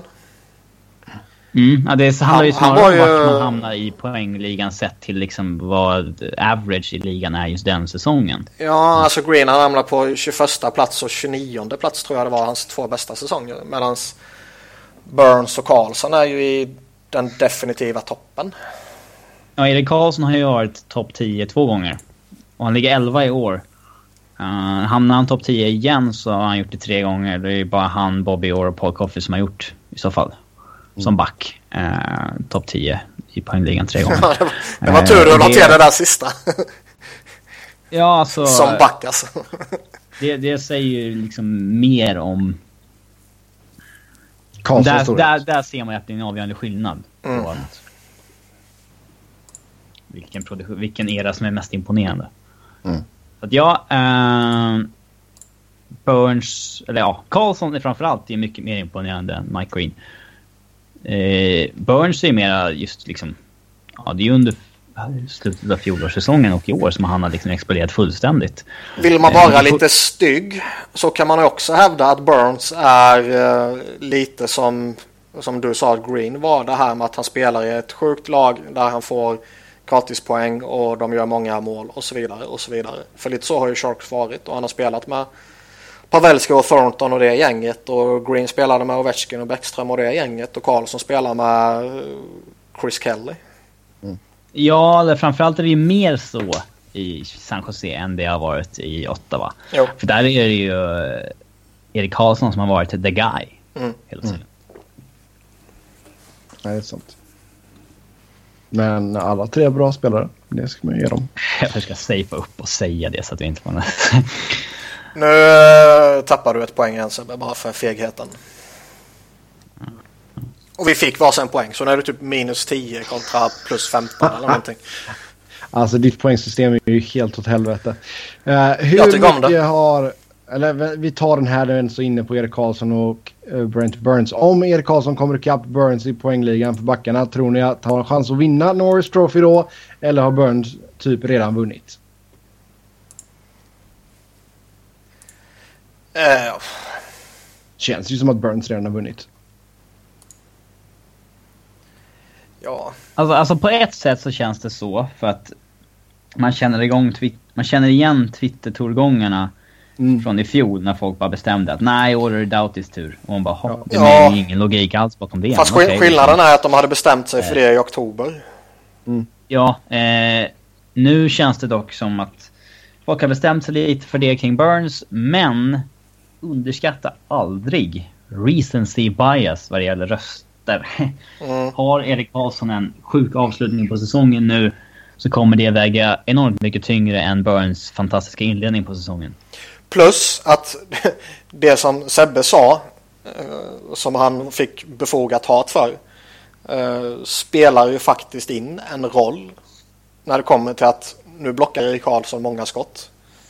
Ja. Det, Ja, någon tjänar väl på det också i alla fall. Vad sa du? Någon röst tjänar han väl på det i alla fall. Ja, ja, utan tvekan. Jag är helt övertygad om det. Att det, det sprids något rykte om att, eller något rykte, men någon form av... eh, Man, man får för sig att nu blockar han mycket skott. Då är han så mycket bättre i defensiven än han någonsin har varit tidigare. Eh, Så visst, en, en riktigt fin och Erik Karlsson är sån där på 10 matcher kan han göra 14 poäng. Absolut. Ja, men då måste så- han göra det just de här tio. Ja, jo, jo. det fattar jag också. Men Burns, ja, vilken, vilken som helst kan ju hamna i en liten poängsvacka och göra eh, tre poäng på tio matcher utan att det är särskilt eh, noterbart Mm. liksom. Ja, vi får se. Vi får se vad som händer där. Gör han dock tre mål till så är han uppe på 30 baljor och det är ju alltid snyggt. Det är en milestone som kommer vara svårt att trycka bort. Ja. Även om vi just nu det med Mike Green. Men, eh, Men i den här eran så att säga. Mm. Sen. Hur mycket har Niklas Bäckströms status ökat NHL då han gör en riktig kanonsäsong poängmässigt trots att Ovechkin gör en medioker säsong. Hans kritiker hos Niklas Robin eh, har alltid pekat på att han gör alla poäng tack vare Ovechkin. Alla nu visar han att han kan leda laget själv. Att han har gjort alla poäng på grund av Alla poäng har varit på på Ovechkin. Tack vare Ovechkin. Det är det man... Det är så det ska vara. Inte på grund av. Nej, på grund av. Eh, Just nu så hittar vi Bäckström på femte plats i poängligan med 78 poäng på 72 matcher. 22 mål, 56 assist. Fast vi har ju, ja, det där Bäckström-hatet. Eh, Det är ju välkänt så länge från din sida. jag, jag, eh, jag omfamnar den stämpeln som jag har fått på mig med glädje. men, men den är ju lite... eh, Lite mer ironisk än Taves-stämpeln. Ja, Alltså, och ja. i, i, syn, i synnerhet har vi väl mig veterligen aldrig sagt att Niklas Bäckström inte är bra. Vi har väl bara sagt att han inte är bäst, om man ska hårdra det. Har vi sagt att han inte... Alltså jag hävdar ju inte att han är elit på sin position. Ja, men din åsikt räknas inte. Och vi har väl, satt, vi har väl sett honom. Vi har gjort liksom när vi ska ranka centrarna och allt sånt där. Då har vi ju sagt... Han är ju nosar på topp 10.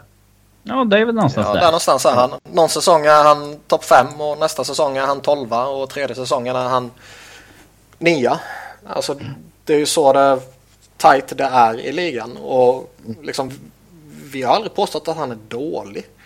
Men spelar du med Alla poäng på grund av... men liksom spelar du med den här generationens och en alltså Kanske genom tidernas mest framstående målskytt. Ja, då blir det det ju oundvikligen så att du på ett eller flera sätt blir en produkt av den målskytten.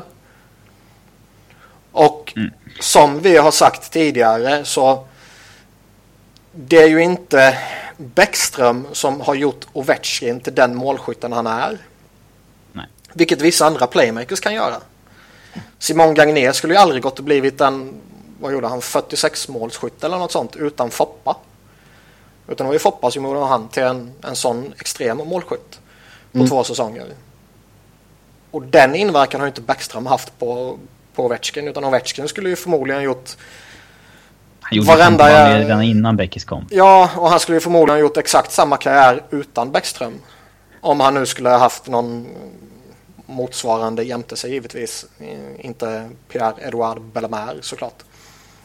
Det finns ju ingen center i ligan under den här generationen som har haft en bättre vinge under så stor tid av sin karriär som Bäckström har haft. Nej.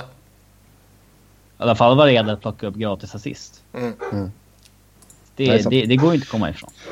Han ligger Eh. tvåa i assistligan uh, än så länge den här säsongen. En assist mindre än Conor McDavid. Och, ja, ja.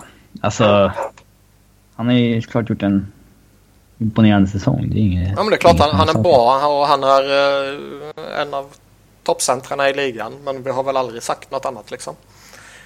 Eh, Sen är det klart att det blir ju givetvis imponerande att vara att fortfarande vara så pass bra när din kedjekamrat har en med hans mått mätt medioker säsong. För mm. eh, med vilket annat mått som helst så är det ju en bra säsong som Ovechkin gör. Roliga är att hans points per 60 5 i 5 Ovechkin är ju bästa sen eh, 09-10 säsongen. Mm. Eh, men ja, kanske inte lika lika mycket mål bara. Inte samma produktion i PP liksom. Men mm. det där alltså. Ja, kollar man på Washingtons PP. TJ Oshie har gjort 30 mål i år. Och en gäng av dem i PP. Många av dem är fan tack vare att liksom, de sätter tre man på att eh, skära av passningar till Ovechkin så att Oshie står helt jävla ren i slottet. Mm. Hur många mål som helst med av den anledningen. Så då är ju hans poäng på grund av Ovechkin? Ja. Så även, inte bara Bäckström gör alla sina poäng på grund av Ovechkin, utan även Oshie. Sådär ja. ja eh, på tal om Ovechkin och Bäckström då, som ändå har varit en eh, dynamisk duo här i många år. Vilken är den bästa anfallsduon i ligan? Van der Velde Bellamare. Mm. Om du frågar Hackstall så kan han nästan på allvar säga det faktiskt, idioten. Ni överdriver det mycket. Nej. Jo. Nej. Ja, kan vi få några vettiga förslag då? Uh, nej. nej. Bästa duon, Marchand Bergeron är såklart högaktuellt. Mm. Uh, ja. Random snubbe jämte McDavid och Crosby typ. McDavid Dreisaitl har ju funkat bra ihop. Mm. David Maroon framförallt. Uh, man kan väl slänga in en av Winnipegs första kedja. Mm. Firma Sagan Ben har ju haft ett ganska svagt år. Uh, mm. Även om de ligger typ point per game. Men i ett större perspektiv kan man ändå slänga in dem där också. Ja, herregud. Det är inte deras fel att Dallas går dåligt.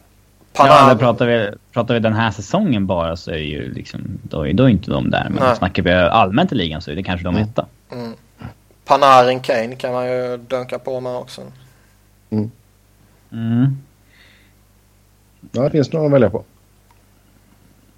Mm. Men om vi säger en då så... Marchand Bergeron.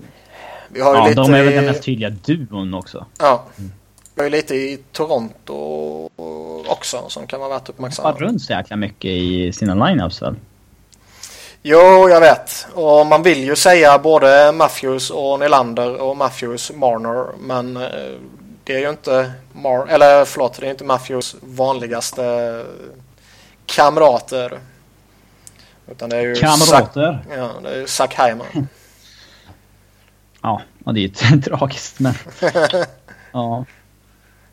Men det är att säga emot Babcock. Han är ju mm. betydligt, eller bevisligen jävligt vass på det han gör så att...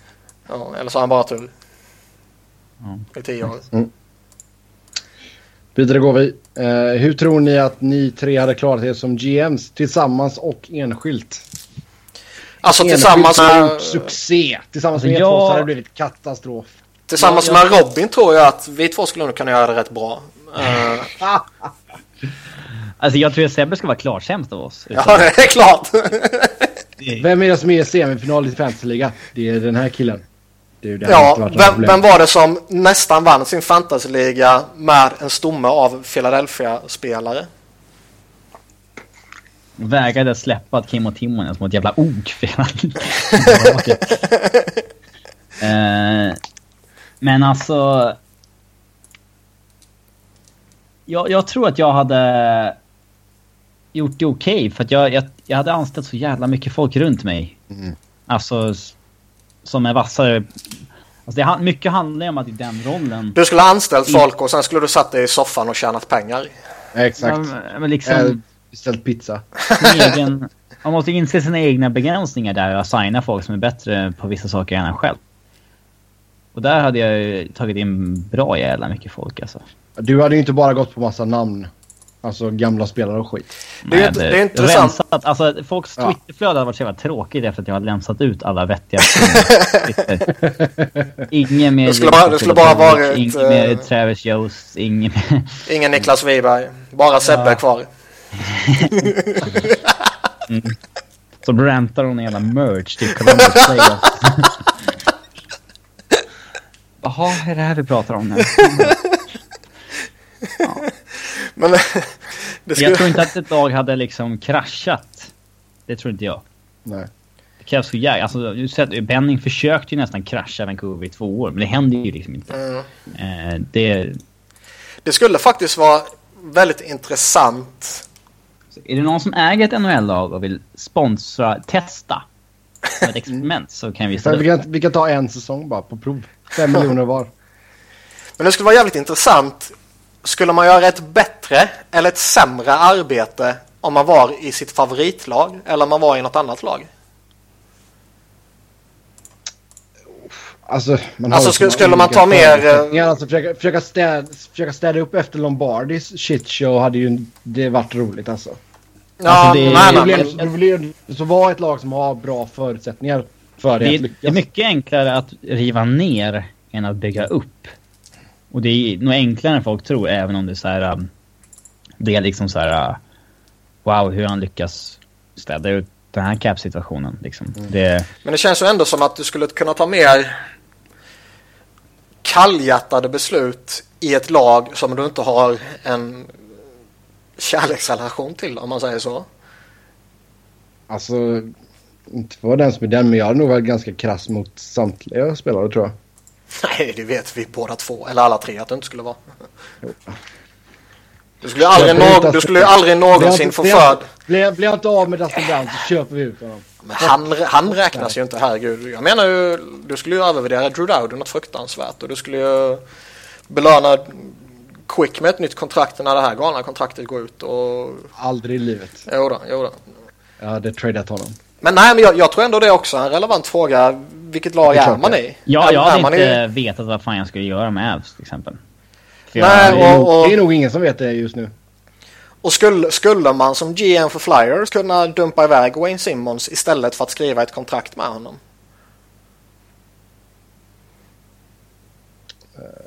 Ja.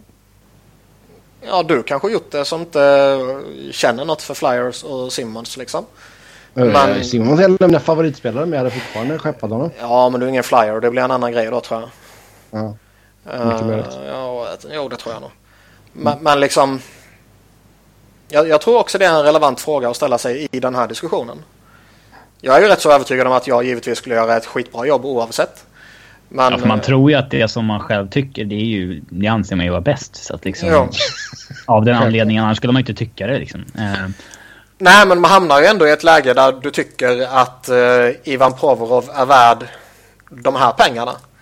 Men så säger han själv att nej, jag ska ha tre miljoner till. Annars sticker jag. Skulle det- man, då, skulle man då kunna vara kall och säga ja, dra åt helvete? Eller skulle man hosta upp tre miljoner till? Men det är nog jävligt Alltså, jag- viktigt att... eh, Där, du måste ha, som Robin sa, du måste ha rätt folk runt omkring dig. Men jag tror att om vi tre hade varit tillsammans, någon slags jävla co-GMs. Så jag tror, alltså löneförhandlingarna hade ju kunnat bli riktigt intressanta. Ja, du, du velat- skulle ju inte fått sköta dem ju. Jag hade ju velat, jag hade ju velat lowballa allihopa. nej. Bara pressa ner priset så in i helvete. Det räcker ju att det kommer någon jävla idiot som har någon form av relation till Frölunda eller Göteborg. Så kommer du ösa miljoner över dem ju. Blank check. Nej, Ja. Där har jag ju fördelen att jag inte bryr mig om någon svensk lag. Ja. Nej men alltså, för jag menar jag vill ju alltid... Personligen så vill jag ju inte att laget ska nosa på lönetaket liksom. Det beror på, har man pengarna till det så Det, jo men det ger, det ger dig ju ingen flexibilitet. Nej, men, Fast ofta ser man väl någon Men, form men, av du- uh, du vill relation. utnyttja alla pengar du har. Alltså om du kan...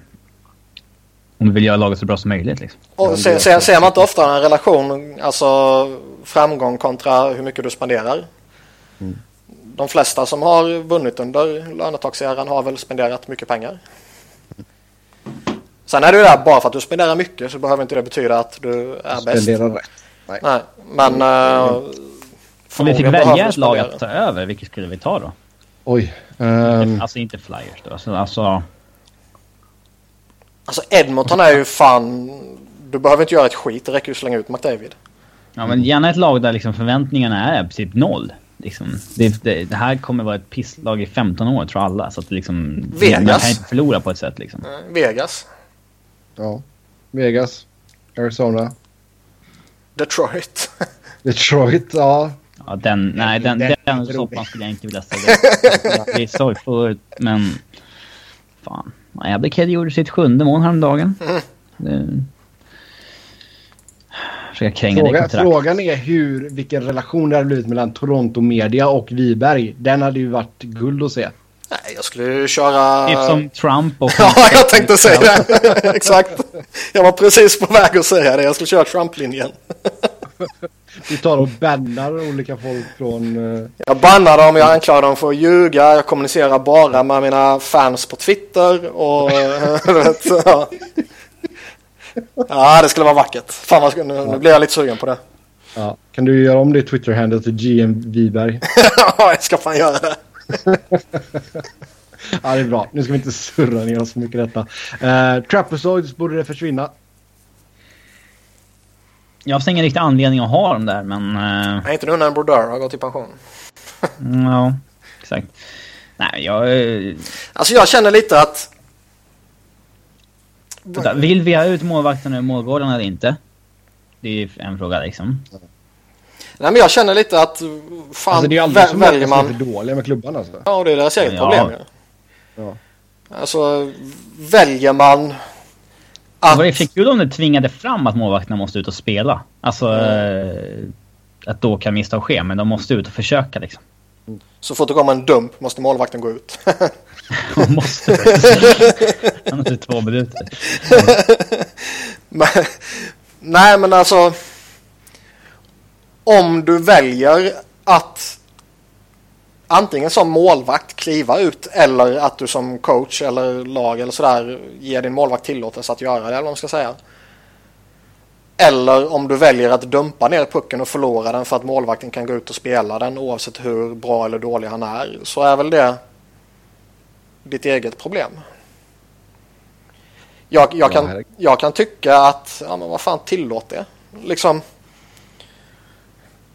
men duktig på det så varför inte? Ja, är man duktig på det så låt dem utnyttja det. Uh, är han inte duktig på det så låt honom göra misstag. Och det är väl krasst sett så är det väl extremt få vettiga coacher och spelare som vill dumpa pucken. Nej, det skulle ju minska antalet dumpar också. Ibl ja, ibland är det ju oundvikligen så att man måste göra det. Eh, för... Ja, i vissa situationer är det kanske är bra att göra det. Mm. Ja, det, det, kan vara... Eh, ja, du har varit inne i ett superlångt byte. Du kan inte riskera att ta in den och tappa den eh, och få en kontring mot dig i hela det här köret. Utan du vill bara dumpa den och få till ett byte. Det kan mm. vara ett sånt scenario till exempel. Så det finns, det finns ju lägen när det kan vara lönt att ge bort pucken även om det i den övergripande antalet tillfällen inte ska vara så. Anser jag. Mm. Uh, sen kan det bero på vem det är som kommer med pucken också.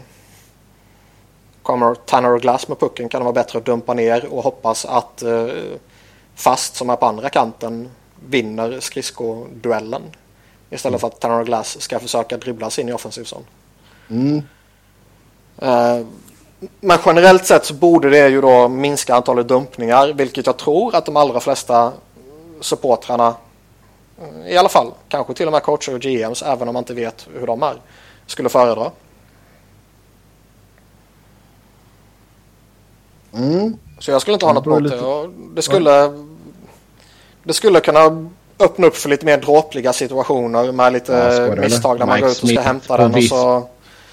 Ja, men det kan vara alltifrån att den ja, man slår en misslyckad passning eller man missbedömer en studs och, eller den studsar konstigt i sargen eller plexit och hamnar och får öppet mål och sådana där saker. Och det är ju skitskoj så länge du själv inte drabbas av det. Mm. Men jag skulle, inte, jag skulle inte vara emot att skrota det. Nej.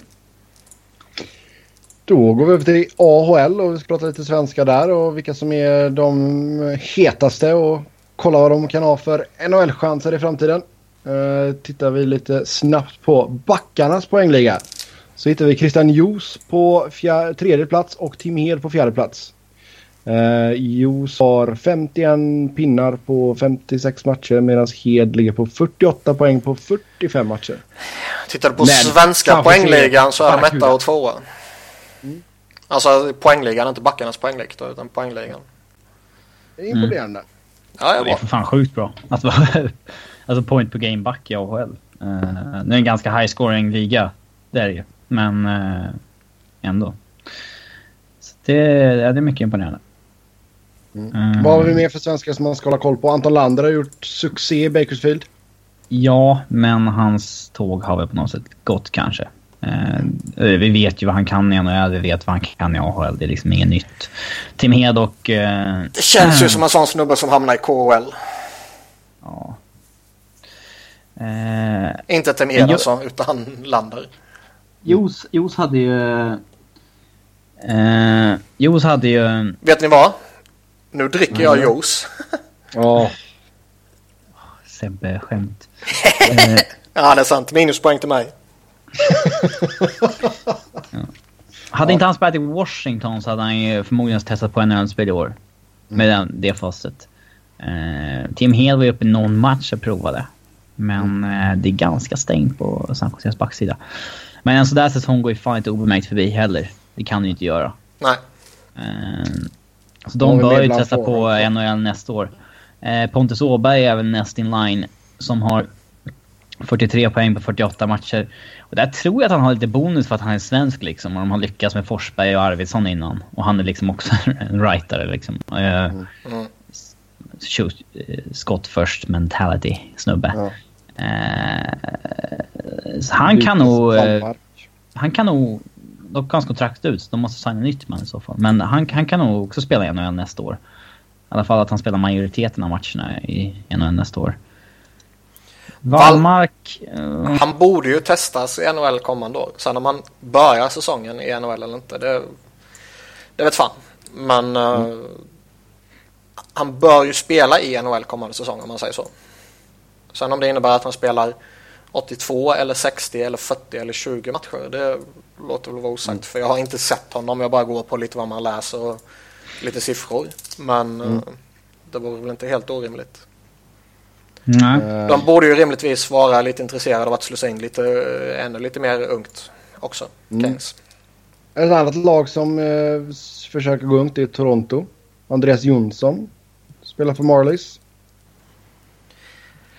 Ja, han har gått lite sämre än vad jag trodde. Men han har ju börjat eh, komma igång lite grann va? Alltså han eh, var, hade väl en trög inledning. Eh, han är ändå två i deras skytteliga. Eller eh, poängliga. Ja. Uh, Bättre än... Så, uh, ja, i och för sig Kappan har spelat 20 matcher mindre så det räknas kanske inte. Ja. Sen har vi Oskar Sundqvist. Wilkes Bear Scranton Penguins. Jag kan bara tänka på The Office. Mm, jag vet. Det är helt underbart. ja, det är det. När han får den tröjan och det står Dwight.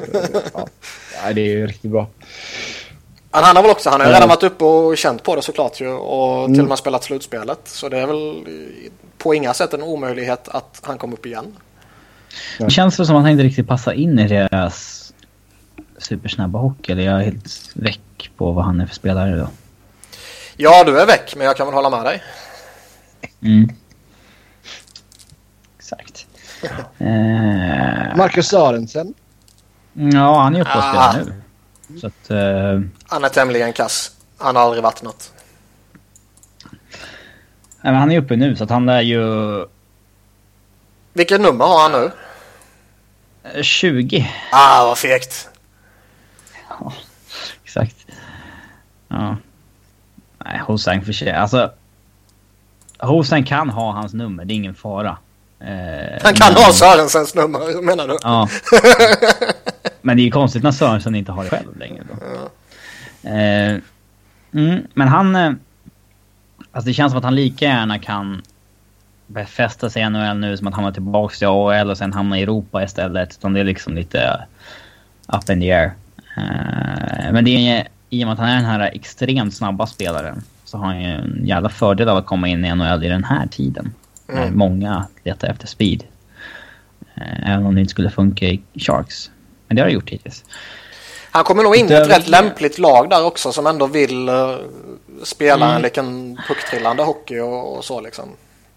Mm. På tal om Sharks så har vi även Julius Bergman. Mm.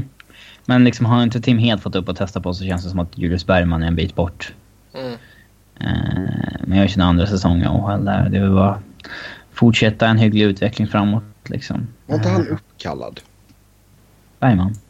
Ja. Nej, jag tror inte. Kanske någon gång alltså på äkta, man har inte spelat någonting i alla fall. Ja. Rasmus Andersson var uppkallad dock. Kanske han du tänkte på? Ja, kanske det var. Jag tror inte han har fått uh. spela än. Men han har varit uppkallad. Uh, besvikelse i AHL är väl liksom Alexander Nylander som ligger på under en halv poäng per match. Visserligen är han tonåring fortfarande, men... Uh, mm. Ändå lite... Ja. Timashov ska man väl inte uh, hänga ut på något sätt och det är inte det som jag avser. Men lite tråkigt att inte han har tagit en riktig jävla fart. För han var ju extremt rolig under JVM där. Ja. Eh, ja. Sorry. Men första AHL-året och hela det här köret. Jag vet inte att han har varit dålig på något sätt. Men det skulle vara skoj om han verkligen lyfter. Det, är en del, det är en del som har tröga AHL-starter så att säga. Mm. sen, sen kommer som en raket. Mm. Alltså Robin Kovacs gjorde två mål på 63 matcher i AHL. Det var en kille som var liksom en 20-målsskytt i Allsvenskan i två säsonger i rad. Det är märkligt. Mm. Uh, ja, det är Jakob Delaros. Vad tror du om Skövdes stolthet Max Wiberg? Nej, det är ingen NHL-spelare. Nej, hans tåg har gått. Han var en one-hit borde... wonder i det JVMet. Mm. Mm. Nej, men han borde ju söka sig till Europa igen tycker jag. Okej. Okay. Della Rose. Uppe tio månader. Mm. Mm. Kommande storstjärna. Mm. Nej, men han hamnar nog i... Om Leksand inte åker ur nu, vilket de ser ut att kunna göra, så tror jag att han spelar Leksand nästa år. Han har utgående kontrakt. Mm mm. Sen har vi fått en fråga om Alex de Brinkat. Och eh, gör ju en eh, helt okej okay säsong i Area Otters. Ligger på 127 poäng på 63 matcher. 65 mål. Eh, tror ni han kommer spela i NHL någon dag eller är han för liten? 170 centimeter är han bara. Ja, för de som är under 1,80 diskrimineras ett tag och inte liksom väljs bort. Men på 1,70. 1,71 på elit. Det är liksom... Det är få som klarar sig med den längden. Mm. Liksom, det är få som är sådana sjuka mål... Ja, exakt. Det är få som är sådana sjuka målskyttar. Mm. Och visst, man, det, kommer, det kommer ju alltid... Det, vad säger man? Det kommer alltid hållas emot honom att... Eh, Ligga honom i fatet. Ja, att han har spelat jämte supercentrar. Och han är en produkt av McDavid och så vidare. Men vad fan, släng in han jämte en supercenter i NHL då. Låt, ja. låt han fortsätta vara en produkt av en bra center om du då anser att han är det. Jag säger inte att jag anser det. Men om han då kan klara det på den nivån, varför inte testa det på nästa nivå också? Mm. Plockades andra rundan draften 2016 av Chicago. Ja, och problemet där är ju då att de inte har någon supercenter.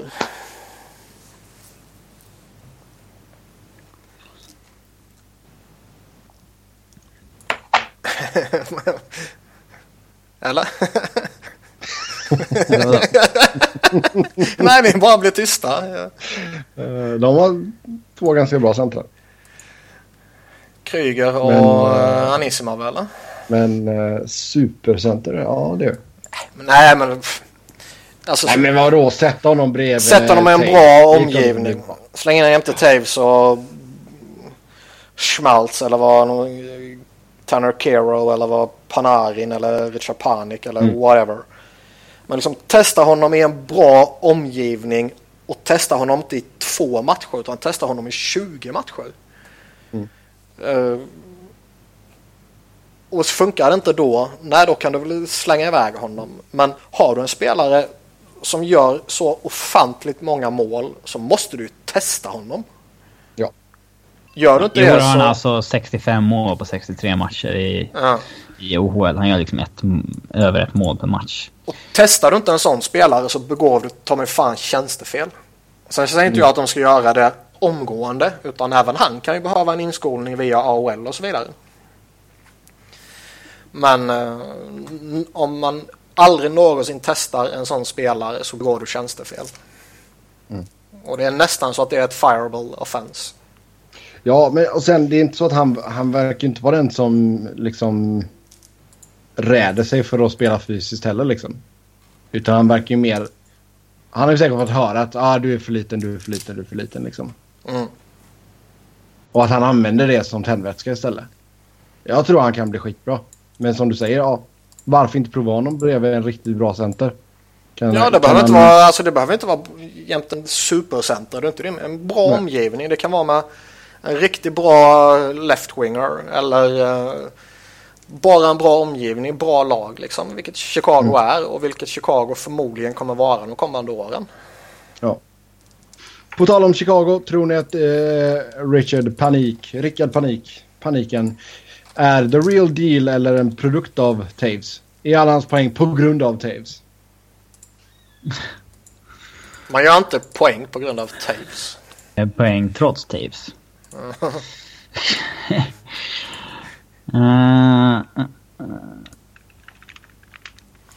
Men det är... Fan jobbigt innan Sebbe hoppar i körschema som jag inte vet vad man är.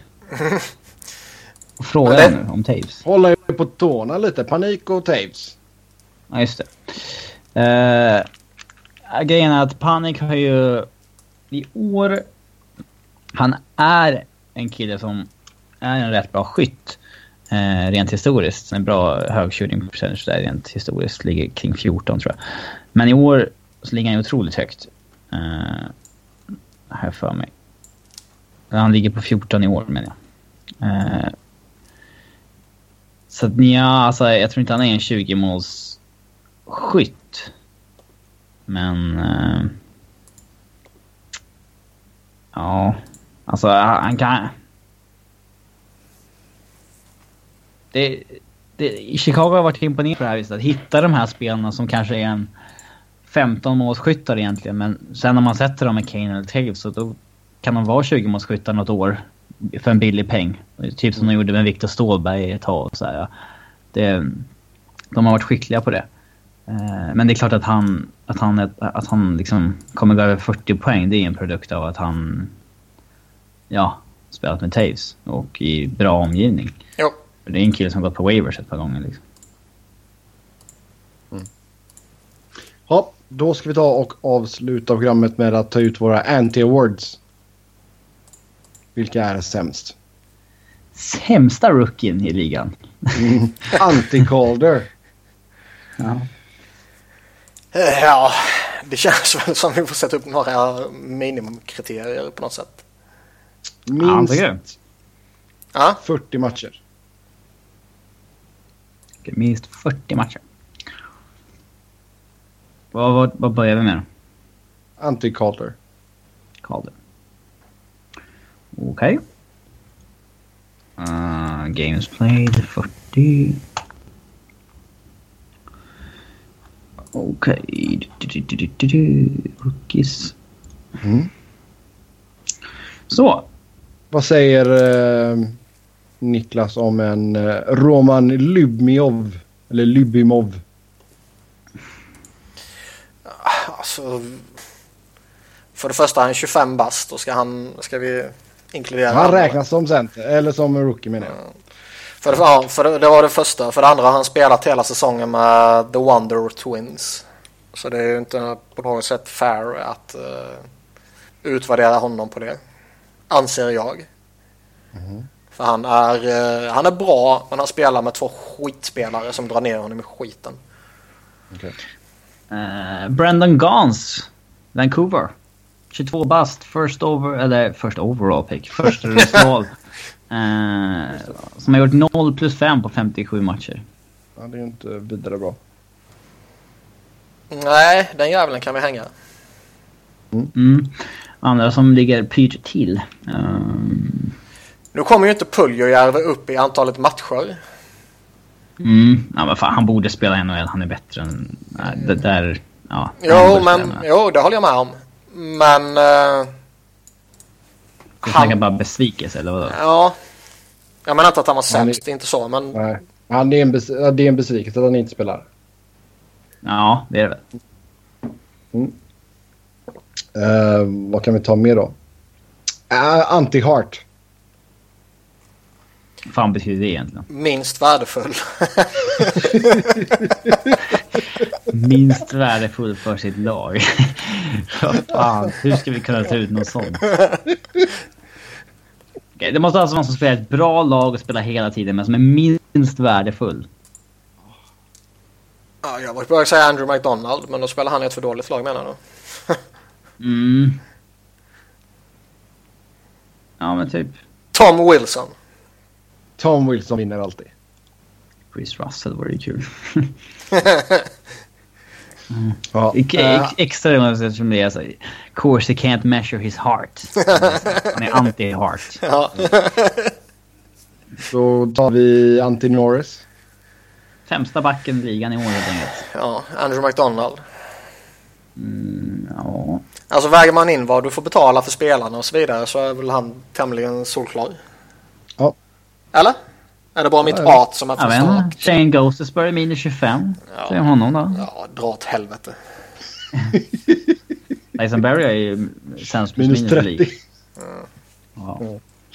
Ja. Oliver Ekman Larsson är på femte plats. Här ser man ju då tydligt vilka som är sämst defensivt i ligan. Ekblad- Ja. sexa. Ja. Ja. Ja, um, McAdee fick den då. Ehm, vad har vi mer? Anti-Jack Adams. Sämsta coachen i år. Ja. Dave Hackstall.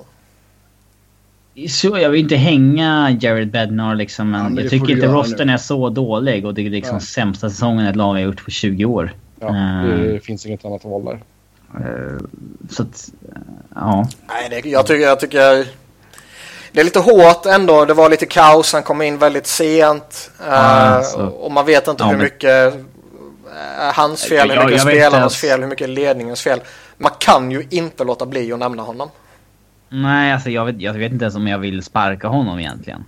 Men det är svårt att inte nämna honom sämst när det gäller liksom resultaten nu och Mm. det. Ska vi ta något mer eller nöjer vi oss där? Jag vet inte. Ja, man vill ju säga tårtan, men det har gått lite för bra för att man ska... Man kan alltid säga tårtan. ja, jag, jag tycker att Jeff Blash i Detroit har mycket konstigt för sig. Ja, det är Han jävligt sant. helt scratchade Anthony Manta för någon match sedan liksom. Vad fan håller han på med? Mm. Han kanske ringde Hackstall. Ja, för fan.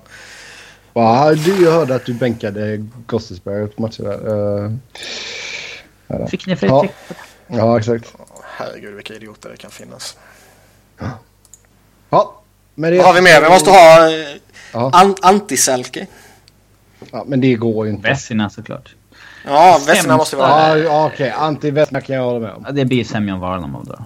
Han är under 90 procent och... Ja, det är väl han eller Steve Mason typ, eller Mikael Neuwirth. Nå- någon, Ja, men, någon av äh, våra jävla målvakter är det i alla Alltså fall. kollar vi på de här listorna som eh, Don't Tell Me About Hard brukar eh, twittra ut då med gold saved above Mm. expectations så är liksom ingen ens i närheten av Varlamovs Nej. eller uselhet. Men å andra sidan spelar han skadad mycket med va? Mm. Ja, man har spelat liksom. Det, Ja, jo. Men jag menar det kan ju finnas förmildrande omständigheter. Mm, kan det. Mm. Mm, Anti-Selki. Sämst tvåvägs ability. Alltså den som är mest endimensionell offensivt. Av alla. Men som ändå är dålig offensiv. Nej. Nej, det behöver det inte vara. Nej, okej. Eller?